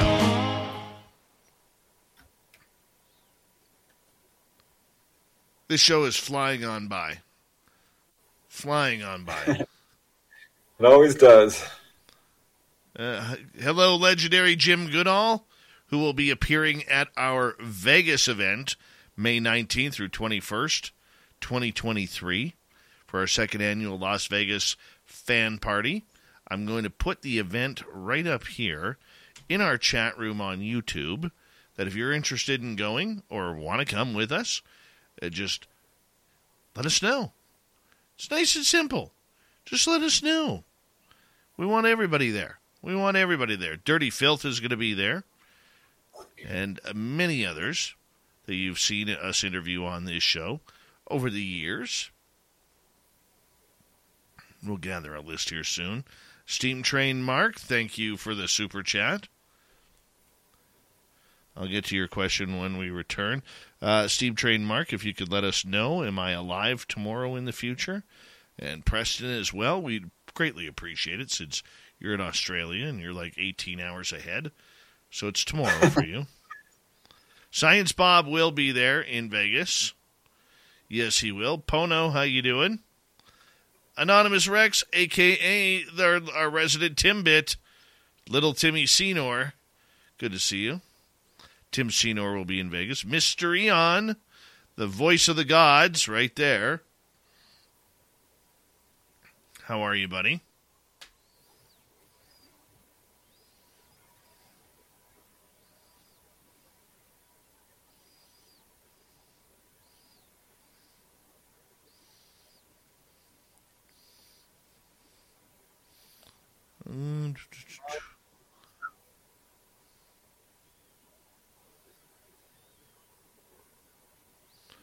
What a great night. Great crowd. 275 of you, 113 thumbs up.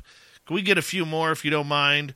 It really helps with our algorithms, and if you're new here tuning in. Did you know headlights dim over time? You can lose up to 50 feet of visibility before burnout. Stop in to replace yours at Advance Auto Parts, your dependable source for auto lighting today. Snag a new pair of Sylvania Silver Star Ultra bulbs and brighten up those darker fall and winter nights. Switch today, see better tonight. And don't forget to replace your wiper blades and change your oil to ensure you're prepared to hit the road. Only at Advance Auto Parts and participating CarQuest locations. See store for details. This is how we advance. Mary redeemed a $50,000 cash prize playing Chumba Casino online. I was only playing for fun, so winning was a dream come true. Chumba Casino is America's favorite free online social casino. You, too, could have the chance to win life-changing cash prizes. Absolutely anybody could be like Mary. Be like Mary. Log on to ChumboCasino.com and play for free now. No purchase necessary. Void where prohibited by law. 18 plus terms and conditions apply. See website for details. The voice in the preceding commercial was not the actual voice of the winner. To listen to Preston, and this is your first time here, welcome to Spaced Out Radio. We are here 7 days a week for your listening entertainment, and we'd love it if you hit subscribe. We are encroaching on 20,000 subscribers. We're hoping to get that by the end of the year, but we can't do it unless you hit subscribe as well. So we would appreciate it if you do, and check us on out. Ring the bell because we are here 7 days a week. And thank you, Pam Smith, for the super sticker. Very much appreciate that. Excuse me. As I get to deal with snow here, I hope none of you are snowed out at the beginning of November. I really hope not. Dirty Filth isn't yet. Do you have snow yet, Filth?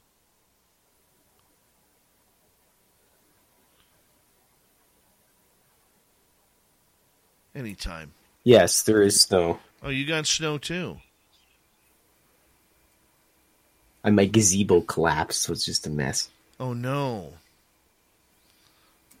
So what do you got there for us tonight, man? Let's take a look. Well, we're almost done here. We've got a gray reptilian, a light being, and a blue avian. They are not from here. Did I get it?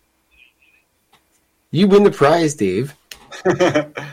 Yes. Yes.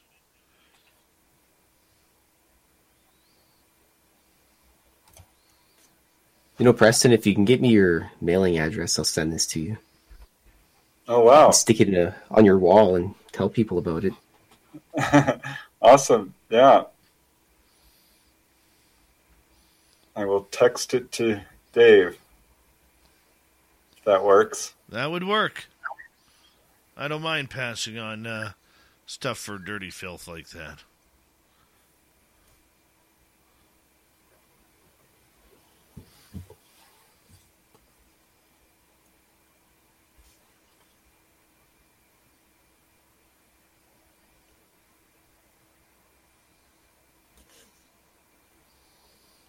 All right.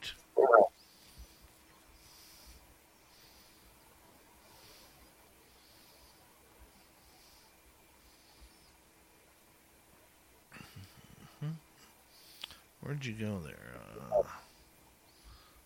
Steam train mark. There it is. All right.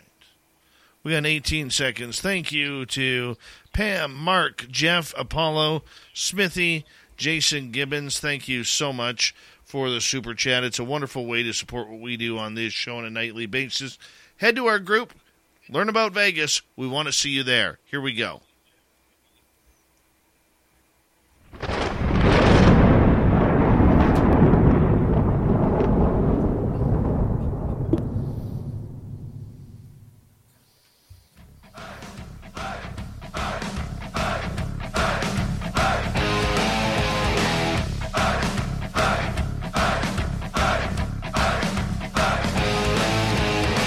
Past the halfway point of Spaced Out Radio tonight. Thank you so much for tuning us in. We really do appreciate earning your listening ears wherever you are on this beautiful planet we call Earth. Reminder to all of you that all of our archives are free. Join us at youtube.com/Spaced Out Radio. Do old Davey the favor. Hit that subscribe button. Our website, SpacedOutRadio.com. We have a plethora of features for you. Rock out to Bumblefoot, read Shirky Poo's Newswire, check out our swag as well. Follow us on Twitter at Spaced Out Radio, Instagram at Spaced Out Radio Show, and on TikTok at Spaced Out Radio. For the final time tonight, our good friend Preston Dennett is here talking about his latest book, Not From Here, Volume 4. This is a book that can be found on Amazon or his website, prestondennett.weebly.com, if you want to check it on out. And Preston, thank you so much for always being a great friend of this show and coming on anytime we ask you, man. Hey, it's an honor. Thank you. Questions from our audience as they continue, because they are building up here. And let's go to Jimmy here, new listener. Do they use anesthetic or mental telepathy to knock us out? Mental telepathy, for sure. No, they don't use anesthetic. They don't need it. In fact, we as human beings, there are a lot of people who do not use anesthetic for dental work and things like that. They just basically use self-hypnosis and are able to, basically block out the pain. And that's how they do it. They use mental ability. So, no, I have no reports of them numbing someone up with drugs or anything like that. They don't need to do that. They can block the pain.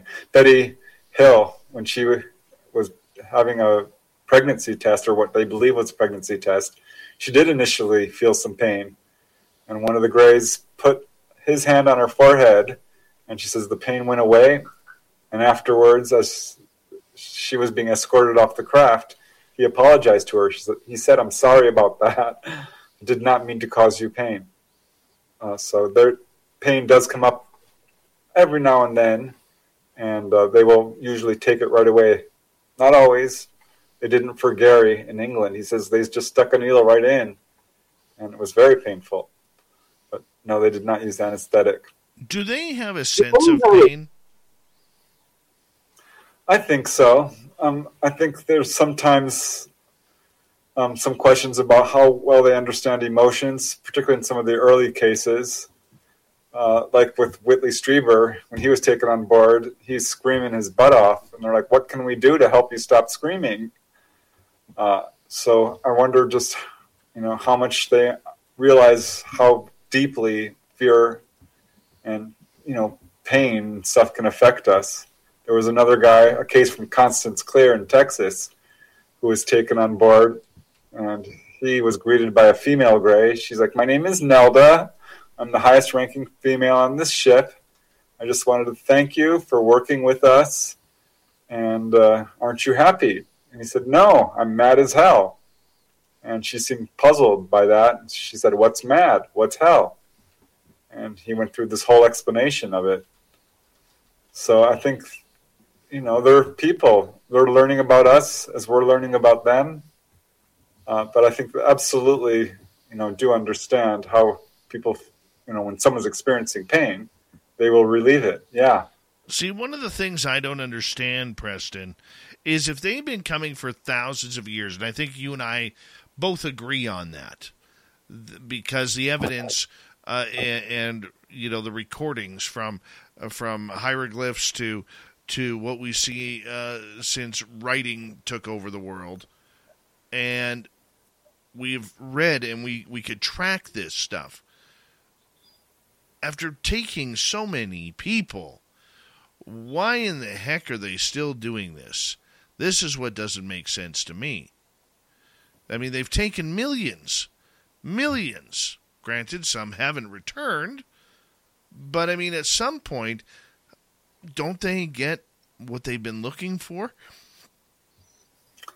I'm not sure that's the right way to look at it. What we're dealing with now is unprecedented in a lot of ways. Because before, say, the modern age of UFOs in 1947, yes, there were onboard experiences, but nowhere near at the level we have since 1947, coinciding exactly with the atomic age, coinciding exactly with the basic destruction of our environment, the weakening of our magnetic field, gamma radiation coming in. They're taking people on board and basically holding them up, protecting their DNA, healing them. This is not them, you know, needing something as much as it is trying to help us out. That's what I think is honestly going on here. They're not doing any special projects of creating a hybrid race to take over our planet at all. That's not it. It's them coming down because we're at a point where we're facing an existential crisis. And we need help. And short of taking over the planet and doing everything for us, which they can't do for a number of reasons, which they've explained to contactees. They've said flat out, we can't do that. There's karmic laws. You have to solve your own problems. You know, taking over and healing everybody is not going to help us. We have to be responsible for our own actions. And they know that. So I think what they're doing is just helping to the degree that they can. And that involves taking a lot of people on board. This is unprecedented in human history. We don't have any records of millions of people being taken on board like it's been happening over the last, 75 years or so. Makes sense. All right, let's move on to another question from our audience here, and this one comes from Space Exposure. Have you heard any reports of the taller hooded-nosed grays or hooked-nosed grays? Well, you do get a lot of descriptions. I don't hear a lot of cases of ETs with big noses for whatever reason. Certainly there's so many different types. I will say that most of the people I talk to describe some variation of the grays, and usually their noses are quite small. But there are cases of ETs who do have larger noses, human-looking ETs, short blue humanoids. I mean, there's a couple of people I've talked to who've seen very tall beings who did have larger noses. There was a guy from Ontario, Canada, who had an encounter on Wasaga Beach with like 9 to 10 foot tall beings who he said, had very large eyes, somewhat large noses, thick lips, very human looking in a lot of ways, except their skin was very thick and wrinkly and the face was much too large. They were far too tall to be human. But as far as grays with big noses, no, I can't say I have any cases personally like that. nor can I think of any offhand. I'm not going to say there aren't any, because I bet you if I dug in, I could probably pull a couple out there. But no, that's definitely not what I normally hear. All right, let's continue on here with Preston Dennett. Let's go to Midwest here. Do you think our secret space program have taken aliens from their planets for research? Do I think our secret space program has taken aliens from their planets for research? No. I am not sure that there is a secret space program in the way that people are describing. Certainly not people living on Mars and things like this. I have no evidence of that really at all. So, no, I could not say yes to that. All right, let's continue on here with Preston Dennett here. Let's go to Brown Dwarf, who is asking, you mentioned some eat lots of protein. Would that have anything to do with mutilations and abductions of cows or people? No. Remember, we're dealing with a species that's highly advanced and does not need Earth for resources. And if you look into the abduction phenomena, and I have, because I wrote UFOs over Colorado and New Mexico, which are the hardest hit states in the United States. And I think the cattle mutes are happening, but it's not the ETs who are doing it. I honestly think it's government. And it's not just me. It's some of the major mutilation researchers absolutely agree with this. I would point to Gabe Valdez, who's really one of the leaders in this field, or in that aspect of it, and he ultimately decided it was government. And I know people are going to say, well, UFOs are showing up in some of these cases. Well, we have reverse engineered craft to a certain degree. And I think probably that's what's going on here. No, I don't think that they're responsible for the mutilations. And no, they don't eat people. I have zero evidence of that. Come on, we want this to be happening. As sick as individuals as we are, we want this to be happening, Preston. It's just fear-based thinking. We as a species are just terrified all the time. We've been trained to fear. Look at the media. They just love a scary story. And one thing I would point out is my labs, military abductions, is real. I don't think this explains the majority of cases at all, but I know of people who had very negative experiences, and I don't think it was ETs at all. I think this is a carefully orchestrated program by our secret governments, call them what you will, the cabal, the military-industrial complex, on very high levels within our military, who are putting forth this alien threat narrative and using all they've got to convince people that ETs are bad, and that includes this cattle mutilation stuff. No, I don't think the ETs are doing it, and they do not eat people. No, we're far too gamey, I think. I don't know. It's one way to look at it. Definitely one way to look at it right there. All right, let's get to one more question here. And then we are going to continue on talking with your book. This one came from Steam Train Mark in Australia, who still hasn't let us know if you and I are alive tomorrow in the future, where he's listening from. Preston, do you have any more information on the propulsion system that was patented in one of the cases you looked into? Oh, I think you're talking about the John Long case, which was initially investigated, or still is really, by Yvonne Smith, Jesse and John Long, brothers who were taken on board, and one of them, who has a high school education, became very interested in magnetic motors and free energy and ended up patenting a number of devices along these lines. I'm not sure how far he's gotten, but I did write about this in the last chapter of Volume 3 of Not From Here, of cases of people who were taken to the engine room and told in very great detail how the ETs work with their crafts, how they build their free motors. And some of them have gotten some really excellent information and tried to build them to varying degrees of success. And some have filed patents. One is Virgil Atkinson. I don't know that he's had success with this. This is a problem because there's a suppression of technology, like the electric car was quashed for years and years by the oil industry. And I think there are people who have probably made some real great strides in terms of anti-gravity and this sort of thing. But that, gets slammed down hard. That's what happened with John Long. He was basically contacted by some aspect of the government, which told him, don't tell anyone about what you've invented. We may have to call this top secret. So he ended up dividing his invention in half and patenting first one half and then the other so that it wouldn't cause problems with secrecy. But no, I'm still kind of collecting more cases like that. I don't have any more information on that particular case, but there's more of them coming out for sure. One of these days, someone's going to be successful. I sure hope so. Absolutely wonderful.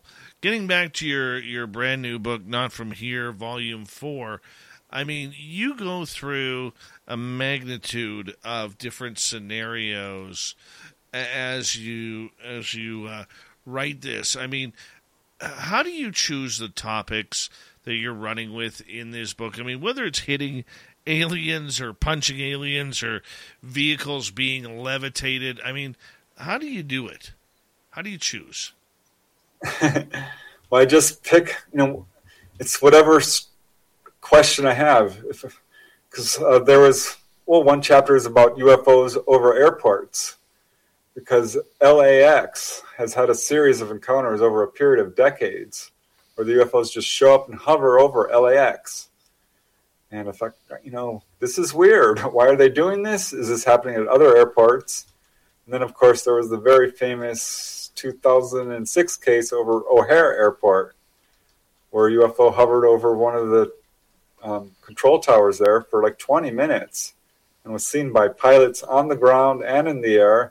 Passengers, baggage handlers, was photographed, allegedly. It was very nearly covered up by airport officials, United Airlines. But of course, thanks to a mainstream journalist, he got a hold of some of the baggage handlers who leaked the story to him. And finally, it came out. I started looking into it because I thought of other cases. I knew that there was airports in England, Heathrow, that had a very close encounter. And so I started digging into the literature, and I was shocked to find out that it's not just hovering. They are landing. And there's a good dozen cases, because I collected like 40 or 50. I mean, I almost wrote a book on just this. But I'm like, you know what? No, I'm not going to do that. But yeah, cases where people are seeing humanoids, these objects landing on the runways and humanoids coming out. So that was just kind of doing this for my own interest to figure out what's going on here. Another example is 4th of July cases. Because I had a number of people telling me they saw UFOs on the 4th of July. And I just didn't want to hear it because I'm thinking firecracker. That's what you're seeing. It's the worst day to see a UFO is the 4th of July because I think that's going to be everyone's go-to. That and April 1st, of course. Because who's going to believe you if you see a UFO on April Fool's Day? But after getting a number of cases, I'm like, I'm going to look into this. And Dave, I got the biggest shock because what I did was I looked at NUFORC, the National UFO Reporting Center, MUFON, yes. National UFO Network. I dug into their databases, and 4th of July is a huge spike in reports. Those two databases get about 10 reports a day, average. 4th of July, it's 50 to 100. And I'm like, what is going on here? Are these firecrackers? Some, I think, are party lanterns, sky lanterns, a little candle and a paper balloon that goes up and looks pretty impressive. But I have case after case after case of these Did you know headlights dim over time? You can lose up to 50 feet of visibility before burnout. Stop in to replace yours at Advance Auto Parts, your dependable source for auto lighting today. Snag a new pair of Sylvania Silver Star Ultra bulbs and brighten up those darker fall and winter nights. Switch today, see better tonight. And don't forget to replace your wiper blades and change your oil to ensure you're prepared to hit the road. Only at Advance Auto Parts and participating CarQuest locations. See store for details. This is how we advance. Did you know headlights dim over time? You can lose up to 50 feet of visibility before burnout. Stop in to replace yours at Advance Auto Parts, your dependable source for auto lighting today. Snag a new pair of Sylvania Silver Star Ultra bulbs and brighten up those darker fall and winter nights. Switch today, see better tonight. And don't forget to replace your wiper blades and change your oil to ensure you're prepared to hit the road. Only at Advance Auto Parts and participating CarQuest locations. See store for details. This is how we advance. Raft coming down with portholes, people seeing figures inside, coming down to watch the fireworks show, leaving after it's done. It's crazy. This is a really good day to see a UFO. Well, I think what's going on here is it's a CE5 technique. You can call them down with lights. Well, I can tell you this. About 10 years ago, I had one of the most incredible experiences, Preston. I was flying on July 3rd, going to visit my friends in Pennsylvania. And I was, we flew out of Toronto, flew from Vancouver to Toronto, and then over Lake Ontario, over Buffalo, and then right down to Pittsburgh. And the entire night, the entire flight, it was just over in about 97 minutes, I got to watch the fireworks from the airplane. Oh, wow. And if you've never, ever experienced that, ladies and gentlemen, I will tell you right now, you want to see one of the most beautiful things ever. Go for a flight on the 3rd or 4th of July and watch the fireworks from above them, from inside a plane. It is the most beautiful thing I've ever seen in the sky. And so the fact that aliens are coming down to watch this, oh, yes, very much I could understand that and believe that. By the way, Preston, Steam Train Mark in Australia has confirmed you and I are alive tomorrow. We are alive tomorrow. We made it another day, my friend. We got about 3.5 minutes here. Thank you, Mark, by the way, for that. Always good confirmation. We've got about 3.5 minutes here, Preston, before we have to say goodnight to you. And, out of everything that you have learned from your brand new novel and doing 4 of these, not from here, books, okay, and everything that you have learned over time, I probably should have asked you this question about 10 minutes ago, but how do you feel about today's state of ufology, considering where we're going and what we're not being told? I'm disappointed. I'm very disappointed. I'm glad that there's been some movement in official circles in terms of our government saying, they're real, but they're still lying. The congressional hearings were a joke. I mean, I don't trust them. I don't think we should trust them.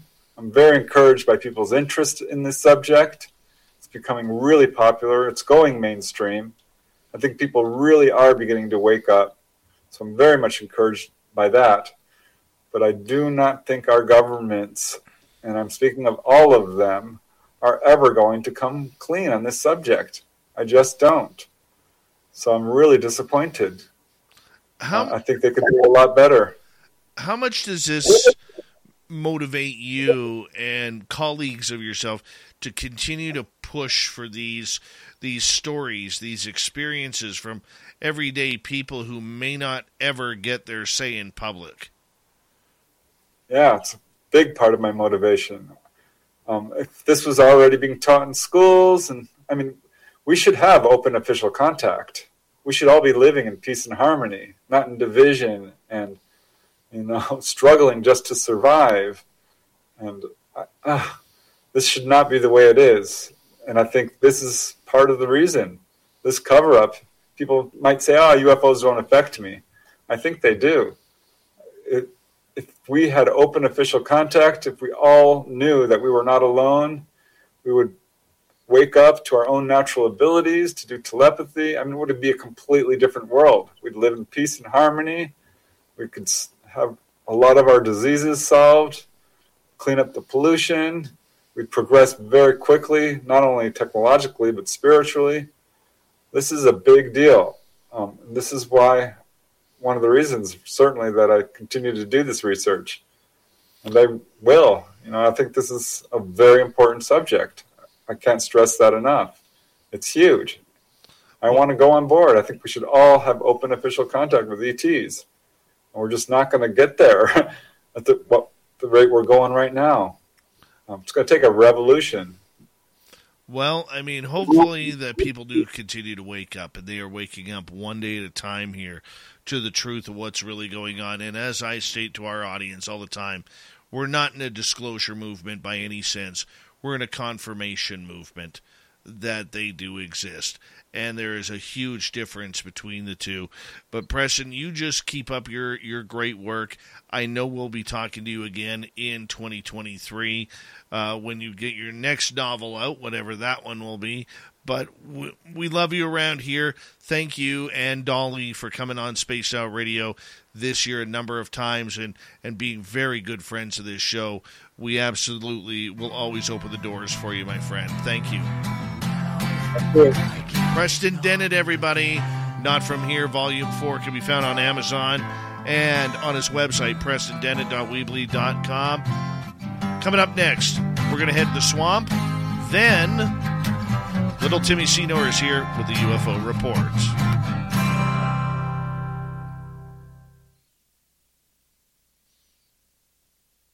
Great job, Preston. Thank you so much, man. Really appreciate you. Hey, you got it. Anytime. Talk to you soon. Do me a favor. Give Dolly a big hug from us. I know she's been listening all night, but we absolutely love and adore her, too. And both of you take care and have a safe holiday season as well, okay? Sure will. Thanks, Dave. All right. Take care. Preston Dennett, everybody. We're going to go to Dirty Filth here. Where's Dirty here? There he is. See what he's created. And I will be back here momentarily. Enjoy your break. We'll be back running here in just a couple of minutes, everyone.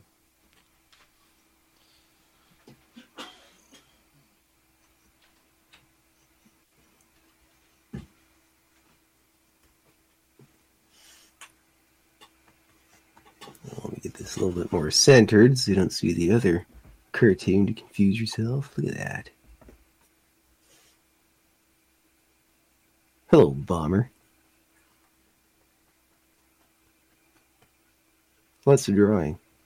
I kind of had a different idea for a drawing, but I can put that one off into the other drawing side.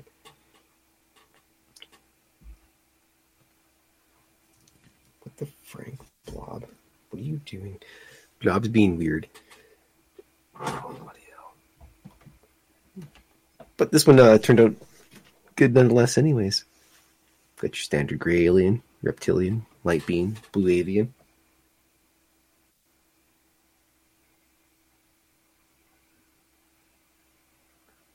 Star-scarred. You know, in places like Japan and Saskatchewan, they don't do things like time change. They're way in the future.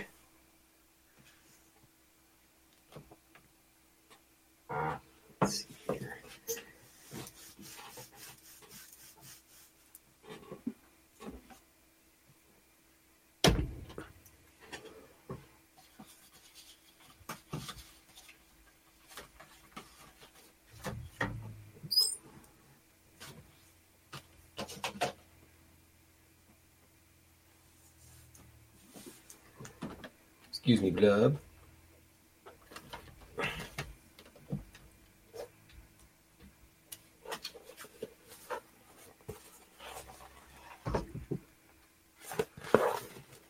Since Dave left me here, I might as well scribble or drawing or something. Maybe a UFO abducting a cow. That's always good.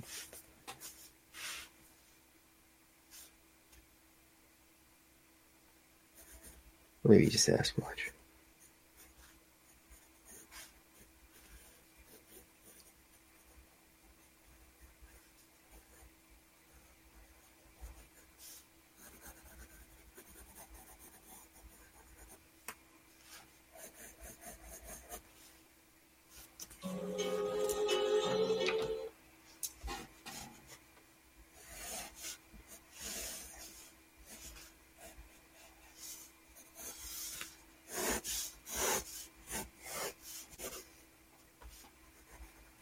A little more hair in there in his classy chin, and some hair and Sasquatch legs.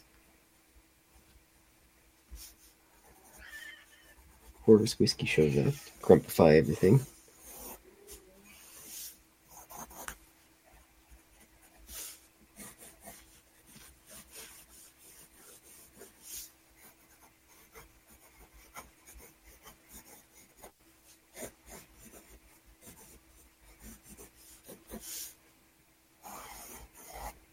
And abduction at nighttime, just because Sasquatch is going to get himself a salmon, just floating around leisurely, and he's going to scoop it, but of course, aliens that abduct him.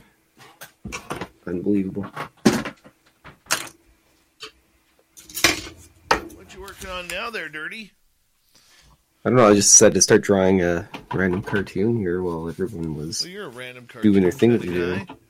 Random cartoon kind of guy.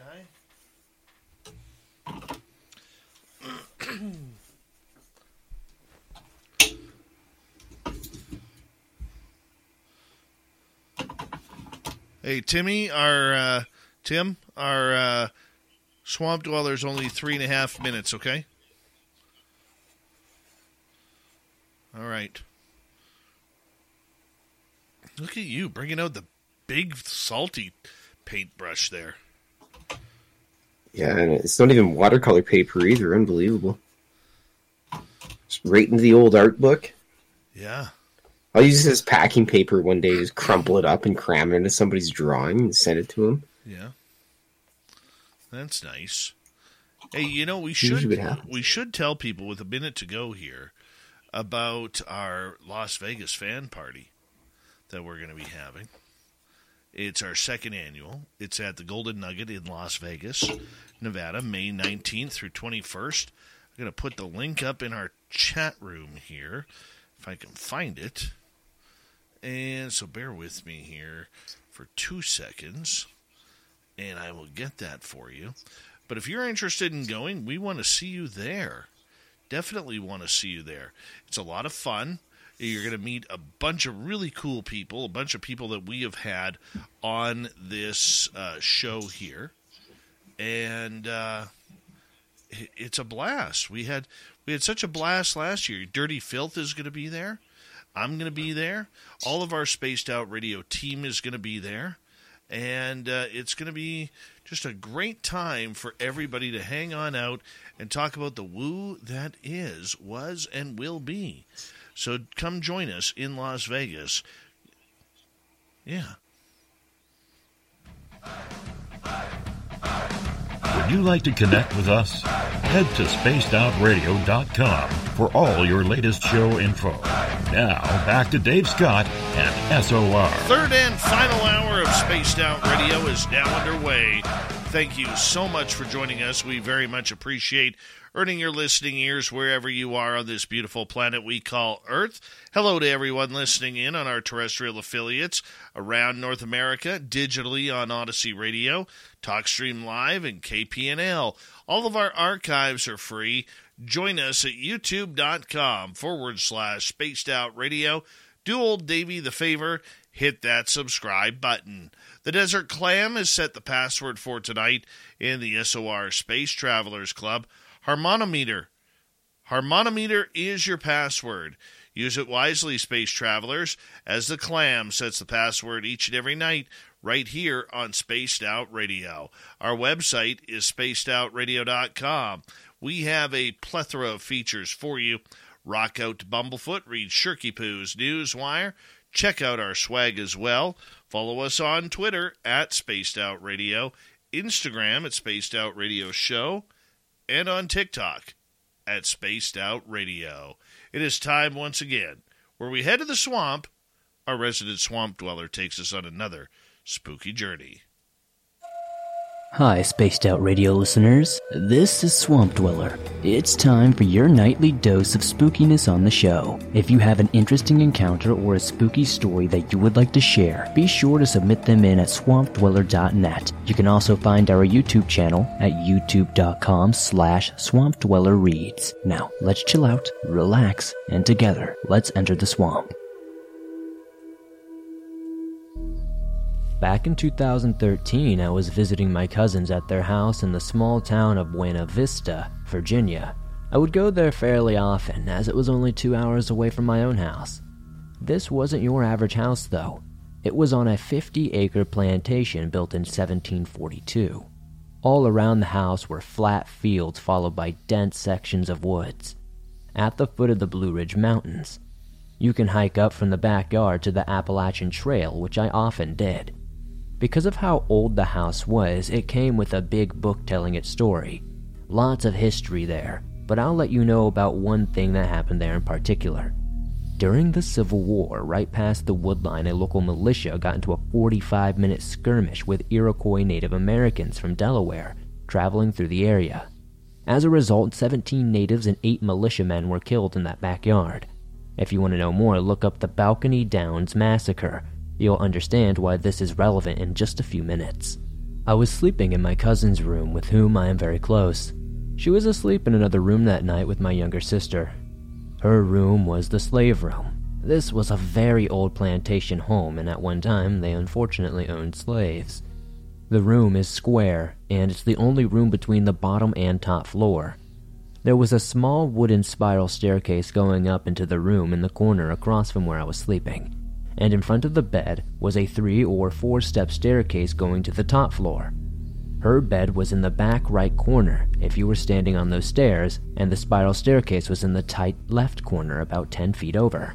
I was 12 years old at the time, so I always saw things that looked like figures, and they always ended up being a towel or something different. Finally, because of my previous experiences, I turned my flashlight on, and what I saw made my heart drop. I saw what looked like a little Native American girl, in a long dress, with very long, straight black hair. She was standing there, not moving, just observing me. This scared me so bad, I just hid under my covers, too terrified to yell for anyone. I was afraid doing so would anger her or something. I remember looking up what to do if you see a ghost while under blankets. I was petrified. There was no other way to put it. I don't think I've ever been so afraid in my entire life. After about an hour, I eventually did fall asleep from exhaustion, but only for a little while. When I awoke again, I decided to peep out of my covers and check again. And there she was, in the same place, still staring at me. I then took a picture of her, but my phone screen showed no one or anything in that spot. This confirmed to me that she had to be a spirit. I hid under my covers until morning. She was gone once the sun appeared. I talked to my cousin shortly after, saying I saw a ghost in her room. She then asked which one I had seen, describing the exact girl to me, and then she described a tall black figure who stood at the foot of her bed. She told me that most nights she sees them, but I was the first to see one other than her. I asked why she didn't move rooms and why she stayed there. And she did eventually, but she said that she'd just gotten used to it. I asked her about this over Snapchat the other day, and she said, yeah, that house is definitely off, and I'm never going back there again. Well, a short but sweet one by our good friend, the Swamp Dweller, here on Spaced Out Radio. The Swamp Dweller comes in to kick off hour number 3 of Spaced Out Radio every Monday through Friday night. We love the Swamp Dweller. If you love his stories, you can literally go to his YouTube channel, youtube.com/Swamp Dweller Reads, and listen to thousands of these types of stories for free. Yeah, just hit him on up, hit subscribe on his channel. He's just over 280,000 subscribers, and we like to think we play a little bit of part in that, for sure. So go check it on out. From the swamp to the skies, it is time for Tim Senor's UFO Report. Nobody's going to know. They're going to know.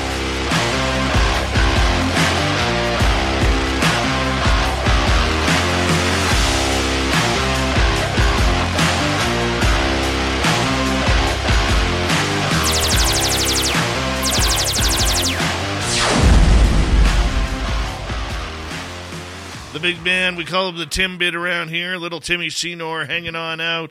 Tim, I got some bad news for you right now, man. Bad news. Uh-oh. Our local Tim Hortons has closed for a month for renovations. Oh. I know. What will we do? I hear you. I don't know what to do. And I'm out of oatmeal, and I got to figure out what I'm doing for breakfast now. Got to figure that out. Got to always have a plan B. It's what I tell everybody. Always have a plan B. Yeah, right now there is no plan B. I don't know. Maybe I'll have to go to Subway or something to get a breakfast sub or something like that. I don't know. There you go. Don't know.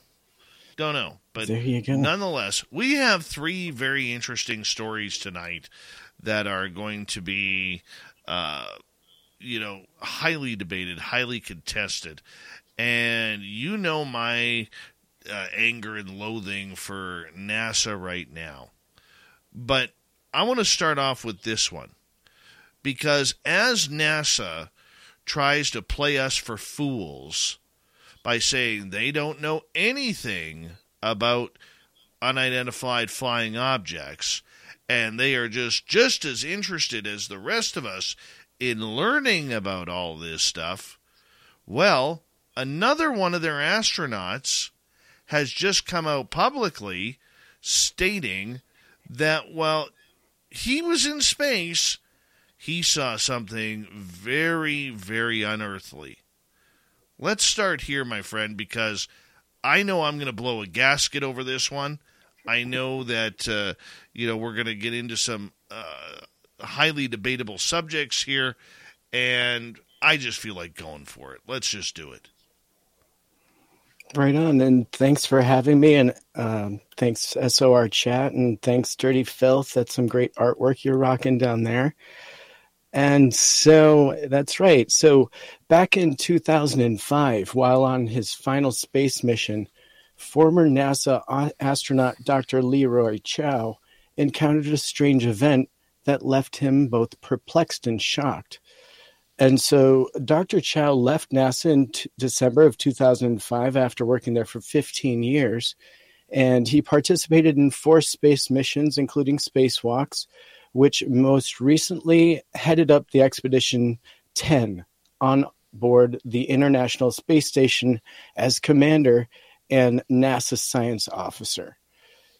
Over 36 hours of his 229 days in space were spent performing extravehicular activity, EVA, or spacewalks.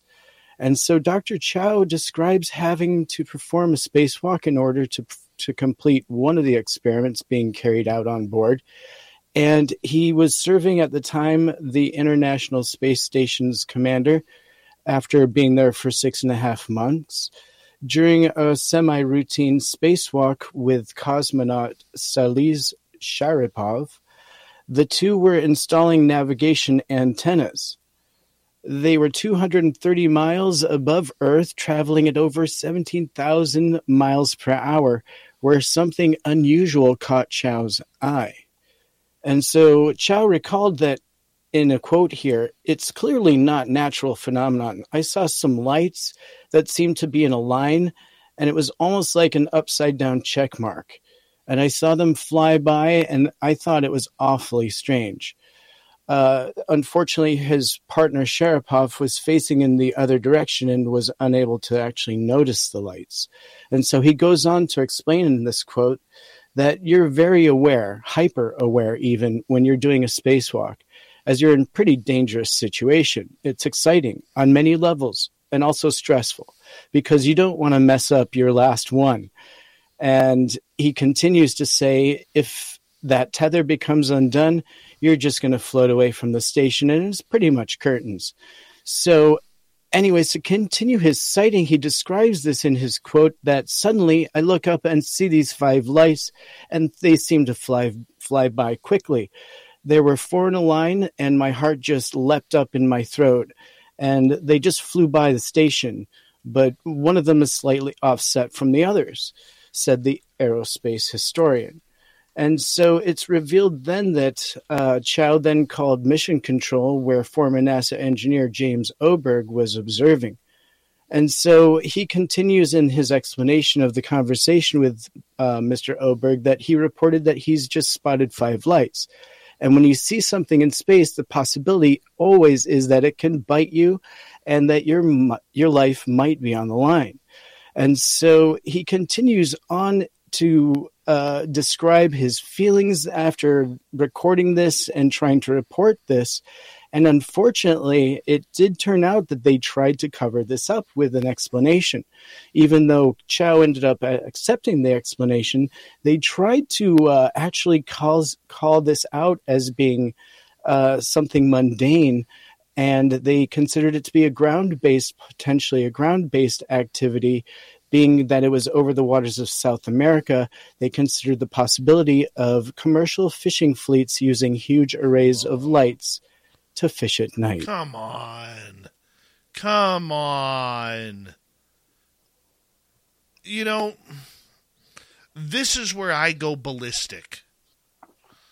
Okay, when they treat us like this. Look, these fine men and women who go into space, they're not dummies like you and I, Tim. Okay? They're not dummies like you and I.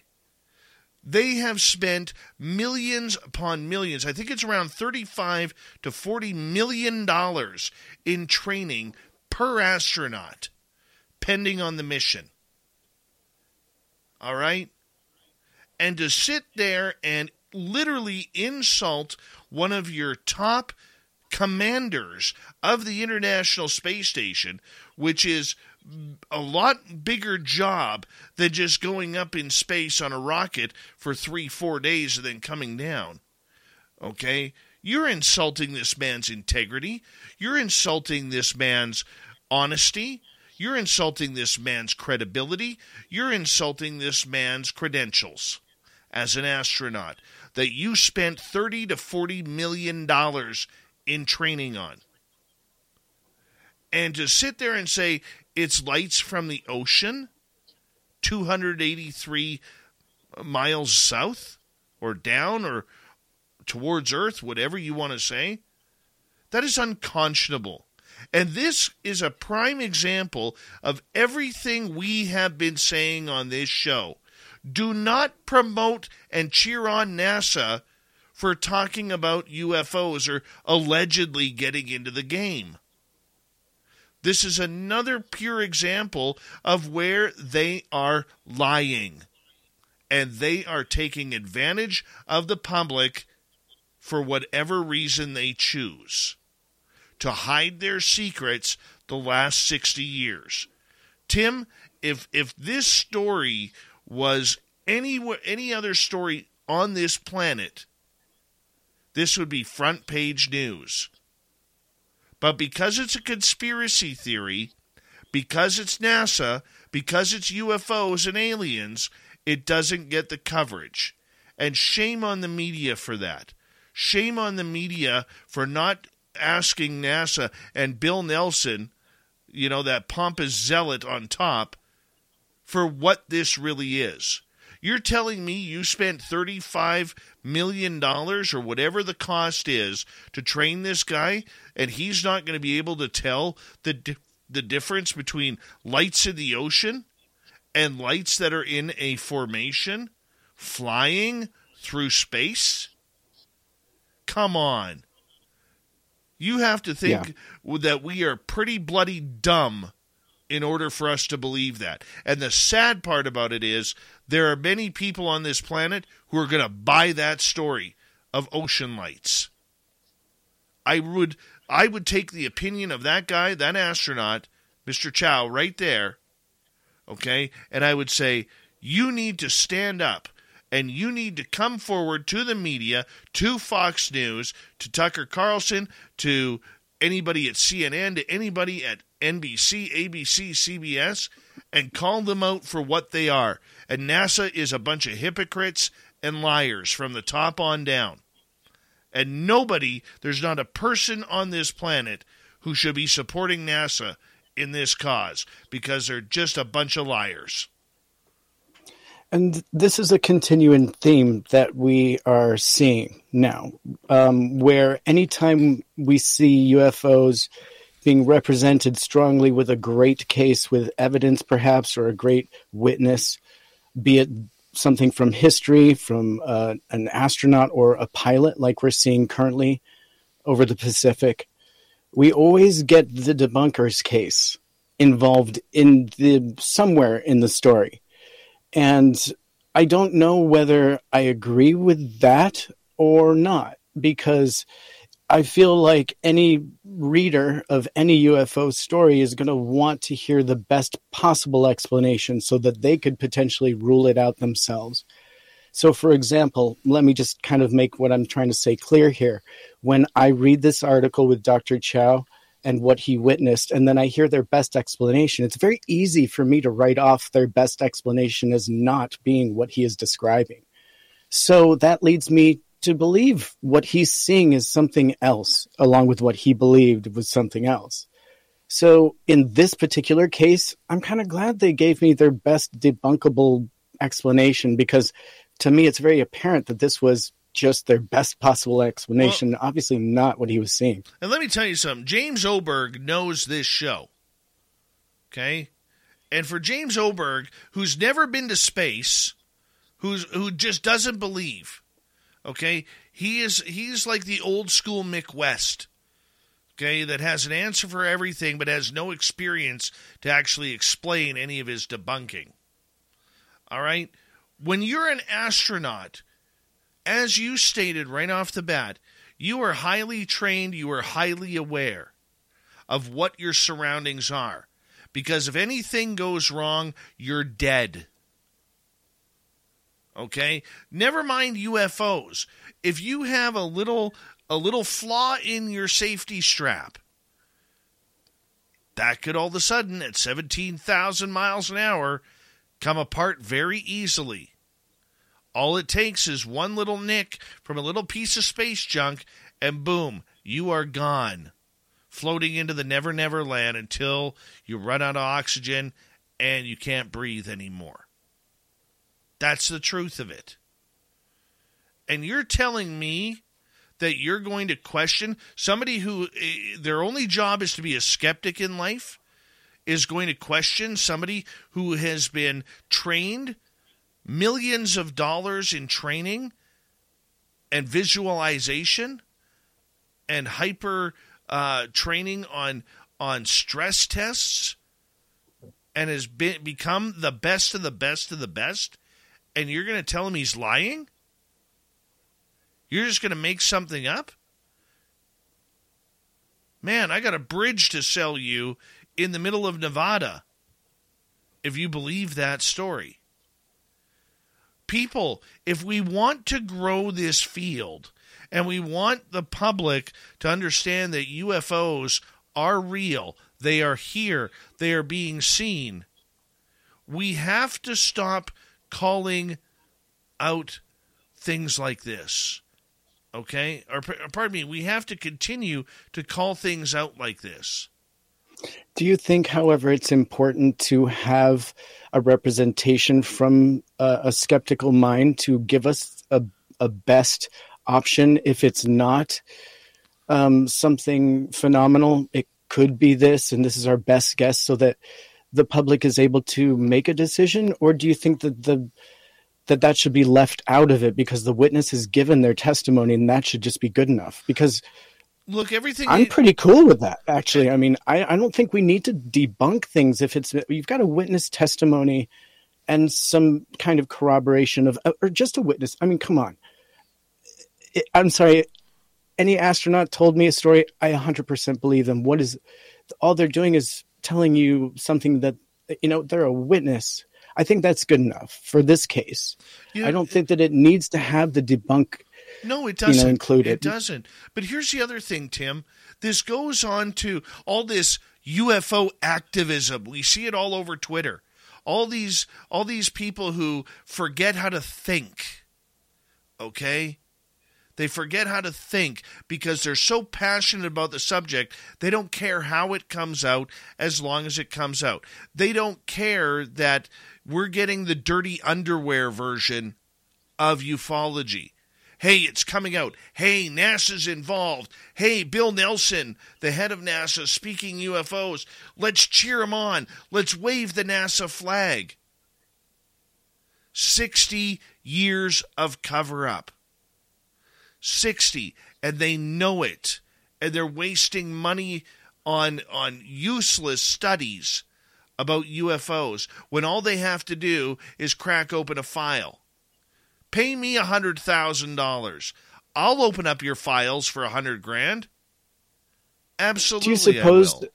And do you suppose that that's just damage control, something like this, where the astronauts talking about it, and so this is their damage control on a topic like that? No, I don't think it's that. I think it's embarrassment.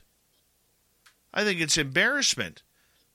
yeah, probably a little damage control on that, because they have to shut it up. They can't let it be known that they're part of the narrative. They can't let it be known that they've been covering up this subject for the last 60-plus years. Remember, Gemini, Apollo, the shuttle missions, and now every private rocket going on up has been followed by UFOs and documented. Documented. Never mind our landings on the moon. Never mind just flying around in space. Everything has been documented with UFOs around. And until we wake up to that, NASA is part of the UFO lie. When we return with Tim Senor on the UFO Report, we are going to get to an ex-CIA officer telling some serious truth about interdimensionals. And then, we'll see where it goes from there. Government, pro and anti-UFOs.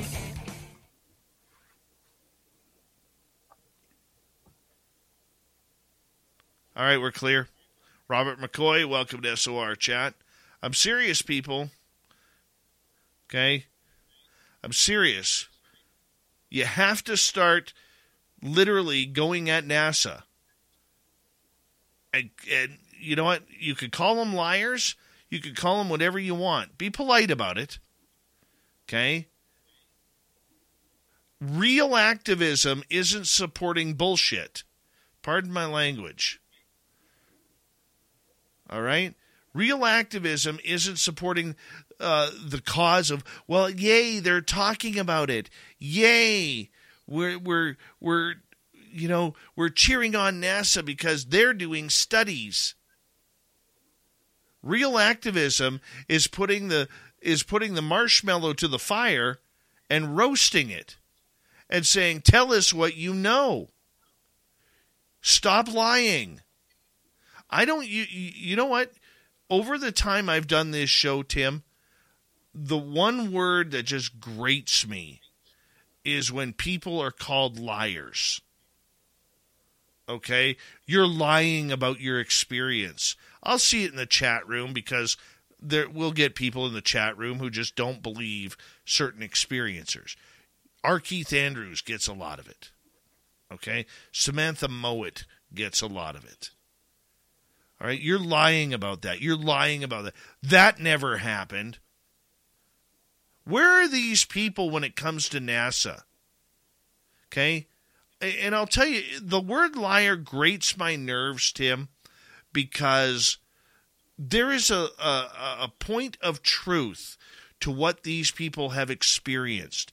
It has traumatized them either positively and or negatively to the point where they don't know what is going on, why this is happening to them. I don't know what the hell happened to me 8 times that I know of. All right? But when you get a group like NASA, and all you have to do is go see Darcy Weir's latest documentary, okay, which is called, let me grab it here for you guys. Where's Darcy? Called Secret Space UFOs, NASA's First Missions. Okay? I did the voiceovers for that. And I'm not telling you to go see it because I'm involved with it. But what I'm telling you to go see it is because Darcy has acquired the audio tapes from astronauts and from NASA pilots, test pilots, about having their experiences. And you can hear the people at ground control saying, go to the emergency line, go to the emergency line. And the astronauts are flipping out because they've got some lights going on that they can't explain, and they're flipping out, wondering what the hell is going on. right? Yet these morons that never a straight answer are lying. And that's what I don't like about it. I hate it when we call people liars here. We're willing to call a Samantha Mowat or an R. Keith Andrews or any experiencer a liar because we don't believe their story. Yet when NASA comes in, because they're supposed to be nuts and bolts, we're cheering them on. We're waving the flag, even though we've caught them lying. We've caught them lying. And that's what sucks. That's what sucks, is because we're not allowed to have our cake and eat it too. It's just crap. And it's also frustrating when there are books being written on how to search out and record data on the phenomenon, and yet NASA, with billions riding behind it, is unable to go out and capture a little bit of data. I mean, hell, before I even spent a dime on this, I photographed it. And ever since I started my personal project, I've been able to capture it with relatively low budget gear. I don't understand why it's such a big question mark when anyone from NASA needs to just go outside and look up. Anyone needs to at this point. I mean, it's pretty obvious. I don't know. It is extremely frustrating that this is the turn that things have taken, especially when we'd seen such a recent positive push, you know. But again, I think this is just that ebb and flow. You know, we're getting sucked back in, and you see people scrambling right now for UFO report information and updates and Tim. Things like here that. But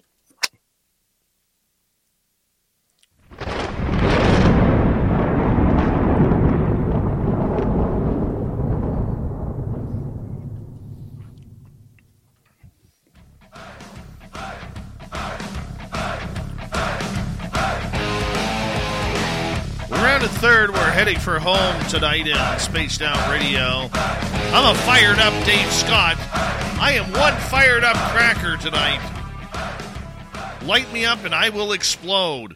Just keep the Bic lighters away. Thank you to everyone tuning us in. And remember, all of our archives are free at youtube.com/Spaced Out Radio. Do old Davey the favor. Hit that subscribe button. Our website is SpacedOutRadio.com. We have a plethora of features for you.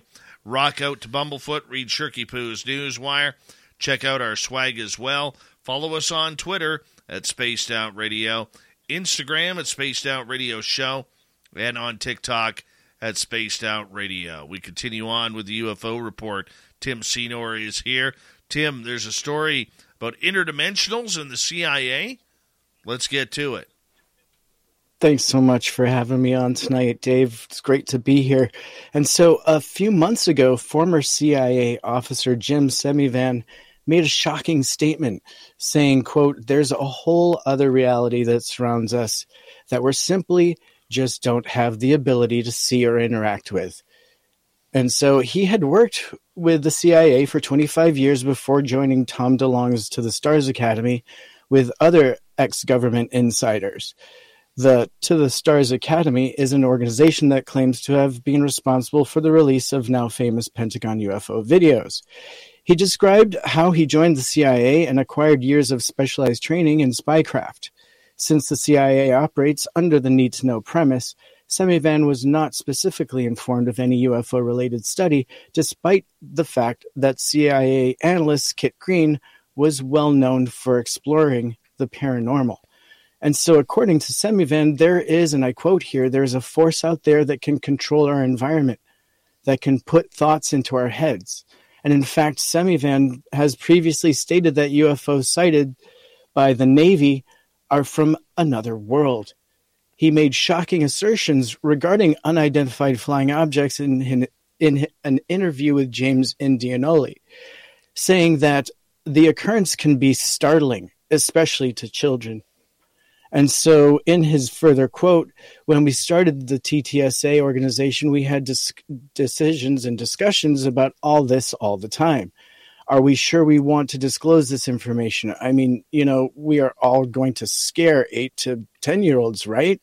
And so continuing this quote, he had some friends who were like, oh, my daughter wants to know all about UFOs. Can we talk to you about that? And Semivan said, no, and I'm not going to talk to you about that.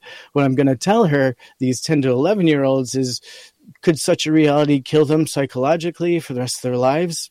Potentially. And so, yes, there is a force out there that can control our environment and potentially put thoughts into our heads that they can lie to you and deceive you and that you're not in control of your own life. So to tell this to a 12-year-old was succinct. While succinct, Semivan suggests that the rabbit hole goes much deeper, and when it comes to the UFO phenomenon, it can be extremely confusing. And so, moreover, in his recent podcast appearance, he has fiercely said that non-human intelligence is living with humans on Earth. And there's an entity out there that's some kind of non-human intelligence that's living with us right here on our planet. And so he continues to speak on his own experiences with alien-like beings that started happening to him and his wife in their bedroom as far back as 1990. And going on Coast to Coast AM, he insisted that the event was real and that it was not something that he made up or was even in a dream state. The couple thereafter had intermittent poltergeist activity in their home, and more recently he even claimed that he had seen a hooded figure that resembled the Death Eater from Harry Potter series, who perhaps materialized to herald the death of a close friend of his. And so Mr. Semivan said that he agreed with the statement made by Colm Kelleher, a researcher from Skimwalker Ranch, that the UFO phenomenon is much more than just mechanical parts and devices because of the psychic and biological factors also contributing to the events. And so here he's also willing to consider some of these metamaterials being unusual, using tools to discover the isotope ratios, and this can somehow be connected to the UFOs. And he thinks that they mentioned that the phenomenon is a natural part of our universe and that we're living in it, and we just may not recognize it. So what are your thoughts with some of these deeply controversial insights coming from an ex-CIA officer? Well, let's just be honest. When you're CIA, you never leave. Let's also remember that Jim Semivan comes from a place of Tom DeLonge, of Peter Lavenda, and many others who come at this from a very negative light. We just heard Preston Dennett talk about over the last 2 hours how in all the cases that he has covered over his 30 years of research and 30 or books that he has written on the subject, there's been extremely few real negative cases that he has actually covered. I think Jim is very sold to his patriotism. I think Jim Semivan is very sold to his belief that there is something nefarious with the extraterrestrial intelligences that are out there. Hey, he knows a lot more than you and I do. Let's give him credit for that. Okay, I would love to interview him. We've been trying to get him on here for an interview. It's very difficult in order to do so, okay? He doesn't make time for a lot of people. But let's also remember that Tom DeLonge is the one who went on stage with Joe Rogan in the JRE experience and was saying that we got to put nuclear weapons up in space as quickly as possible because our nukes scare the hell out of these aliens that are coming down here. And we got to arm space ASAP to you know, protect ourselves from any invasion of extraterrestrial species. There's a lot of fear-mongering going on. Okay? What does fear do when it comes to the government, Tim? It creates budgets. It adds zeros to the budget. And all of a sudden that $1 million budget becomes a billion-dollar budget. That billion-dollar budget becomes a $100 billion budget, up to a $1 trillion budget. Okay? This is all about money. It is all about fear tactic. I don't believe it at all. I believe Jim Semivan is an experiencer. I believe Jim Semivan and his wife have had contact a couple of times. But you'll notice that when he states in there about the Two of the Stars Academy, he says, when we created the Two of the Stars Academy. Tom DeLonge has always said, when I created the Two of the Stars Academy, when I brought this team together. See what I'm saying? A lot of flaws there. A lot of flaws, man. Yeah, and wasn't Semivan also part of the task force and giving insight and information and debriefing Congress? Or am I wrong there? Well, I mean, there's so many different situations that are going on. There's a lot to be questioned, Tim. Mm-hmm. A lot to be questioned. Right? Yeah. Yeah. Well, I feel like this is somebody that's definitely in the know. And so, whenever I hear somebody coming out of the CIA and I'm not quite sure of their association, I mean, it's really tough to discern truth from fiction, and who knows where disinformation starts and truth begins, and where that line is somehow gray. And so it's very hard to discern truth from fiction when we know that it's our government's mission to control this narrative, be it through direct line of fire or through articles like this, through ex-CIA agents that, like you said, may still be completely attached to their mission and goals. And so I love the idea that this is true. I don't buy into any of the fear aspect. I don't get fear from any of the interactions I have really ever had, within exception of perhaps one, right? But it's just personal, my personal fear and my personal interpretation. Nothing, like you said, has ever been aggressive with me. And just like Preston was saying, I've never been backhanded by an ET or had anything fire anything at me. Now I know it happens.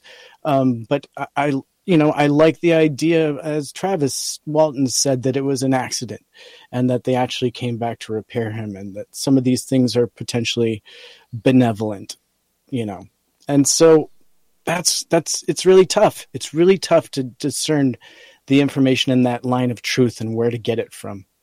Well, it is, and it's going to continue to be that way, because the people who are high up involved, like Jim Semivan, will never see the truth. The public will never see the truth. We have to remember that, right? It's incredibly frustrating. That is incredibly frustrating, especially when we sit on tender hooks waiting for a UAP report or the public version of one, and things like that, just these morsels, or an interview with somebody like Luis Elizondo or somebody that we hope is in the know. That's very tantalizing and very frustrating, all in the same breath. Very much. Very much. It's... Yeah. And it draws us kind of into our third topic for the night. It does. Let's just get there.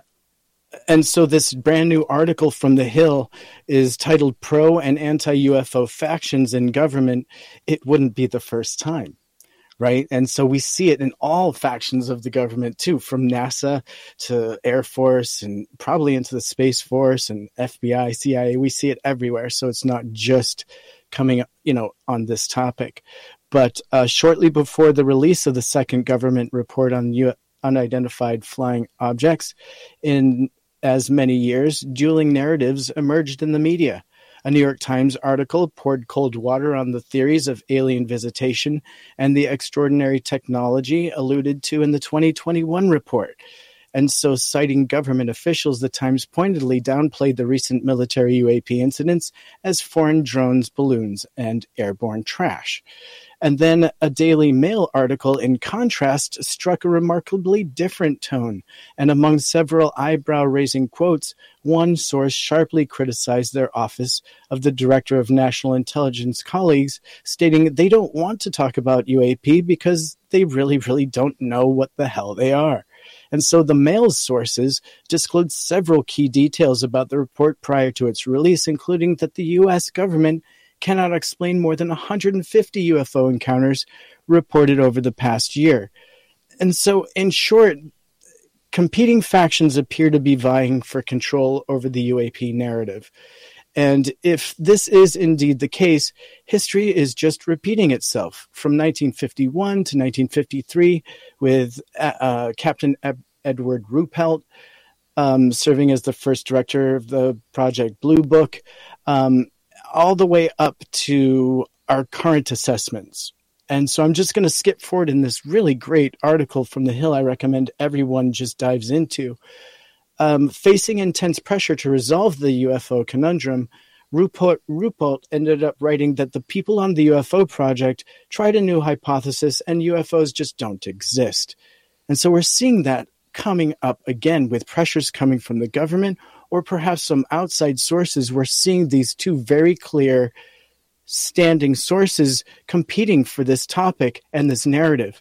And so it's being very pronounced coming through our media, but there are strings behind the media that I'm very interested in because obviously it's the sources of these articles that are leading the commentary. So who are these people behind these articles? And I will just dive forward here because there's quite a bit of history in this article just showing how there's always going to be two sides to every slanted story, and it, depending on where it's coming from, you're going to get that angle trying to sell its readers on its topic and its direct narrative. Dave, I know this is frustrating for you because you're somebody that works in the media and you are very discerning in your sources and you have very strong opinions on who is what side. And so I'm very interested to take your opinion, not only just on this article, but on this topic itself. Well, let's get to the topic first, okay?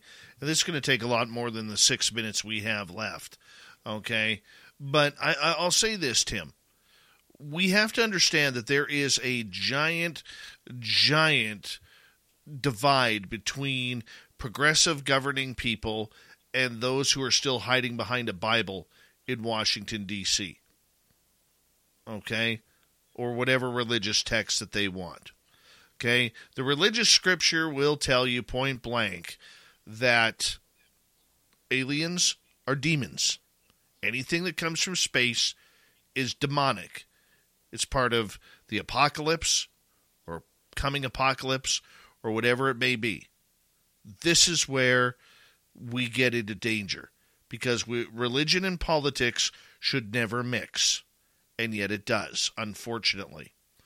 You know, and when you have 50% of the political figures who are still, at least publicly, their face, their facade is, I'm all about the good book.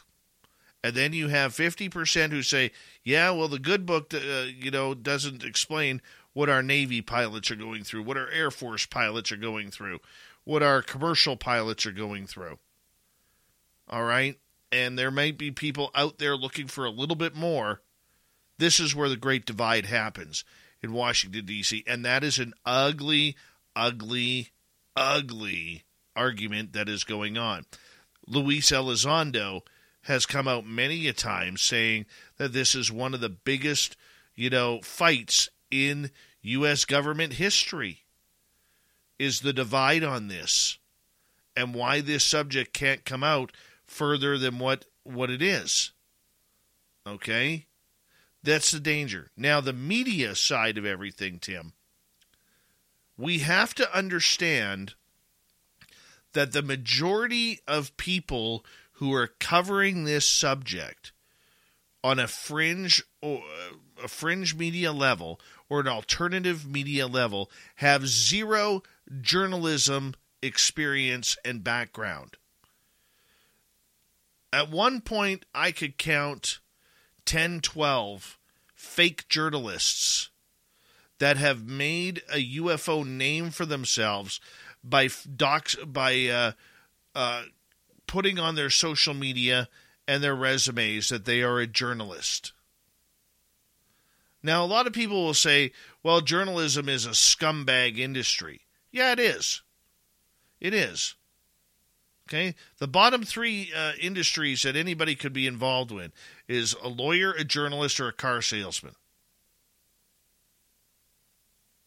And the idea behind when I say that is journalism hasn't done itself any favors over the last 25, 30 years, ever since the O.J. Simpson case, and CNN went nuts. The ratings went nuts over that. That's where we saw journalism really take a fall on a national level, is when that case was going on.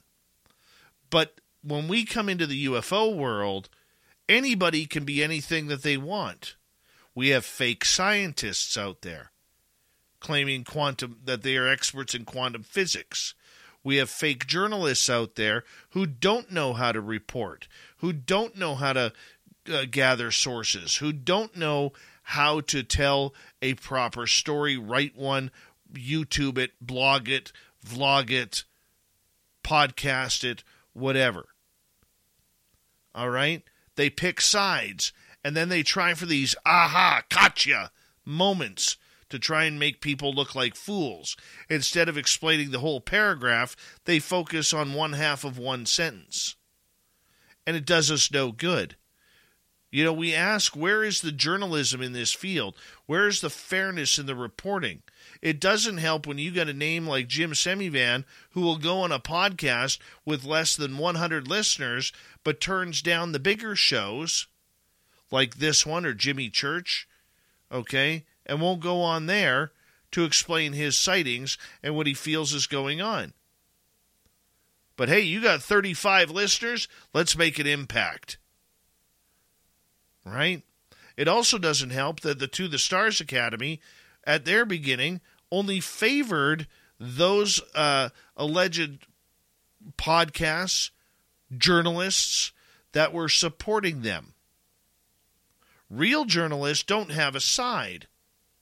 They call it down the middle. At least they're supposed to. So all these fake journalists that are out there covering the UFO world in the UFO world, I wouldn't put their paper on the bottom of my birdcage. It's not worth it. Very rarely do you have someone step out of the limelight. Tim McMillan or a Danny Silva. But even then, sometimes it's slighted with their opinion. Because real journalists don't write with opinion. They write with facts. And that's the biggest difference. I could go on and on about this, Tim. I really could. But we have run out of time. Tim Senor, thank you for coming on in. Thank you. And giving us the UFO report. Excellent, excellent news that you provided for us tonight. Very much appreciated. Thank you for firing me up about NASA again. Those dirty swines. Absolutely dirty swines. And now you're getting it. After this report with the astronaut, you are getting it. They are lying. I've been getting it. I've been definitely getting it. I get it. Yeah.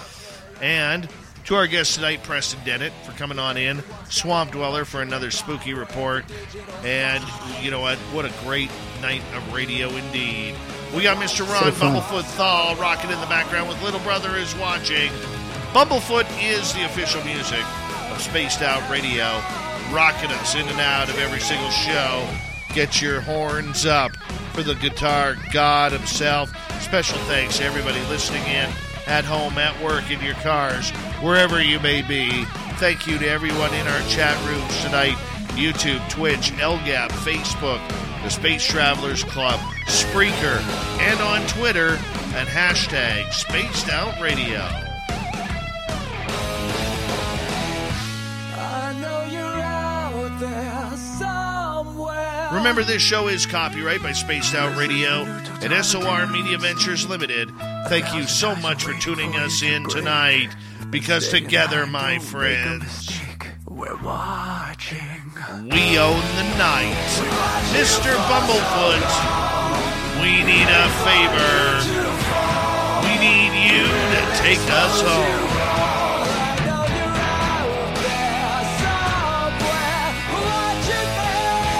Yes, the Woo Train has docked for the night.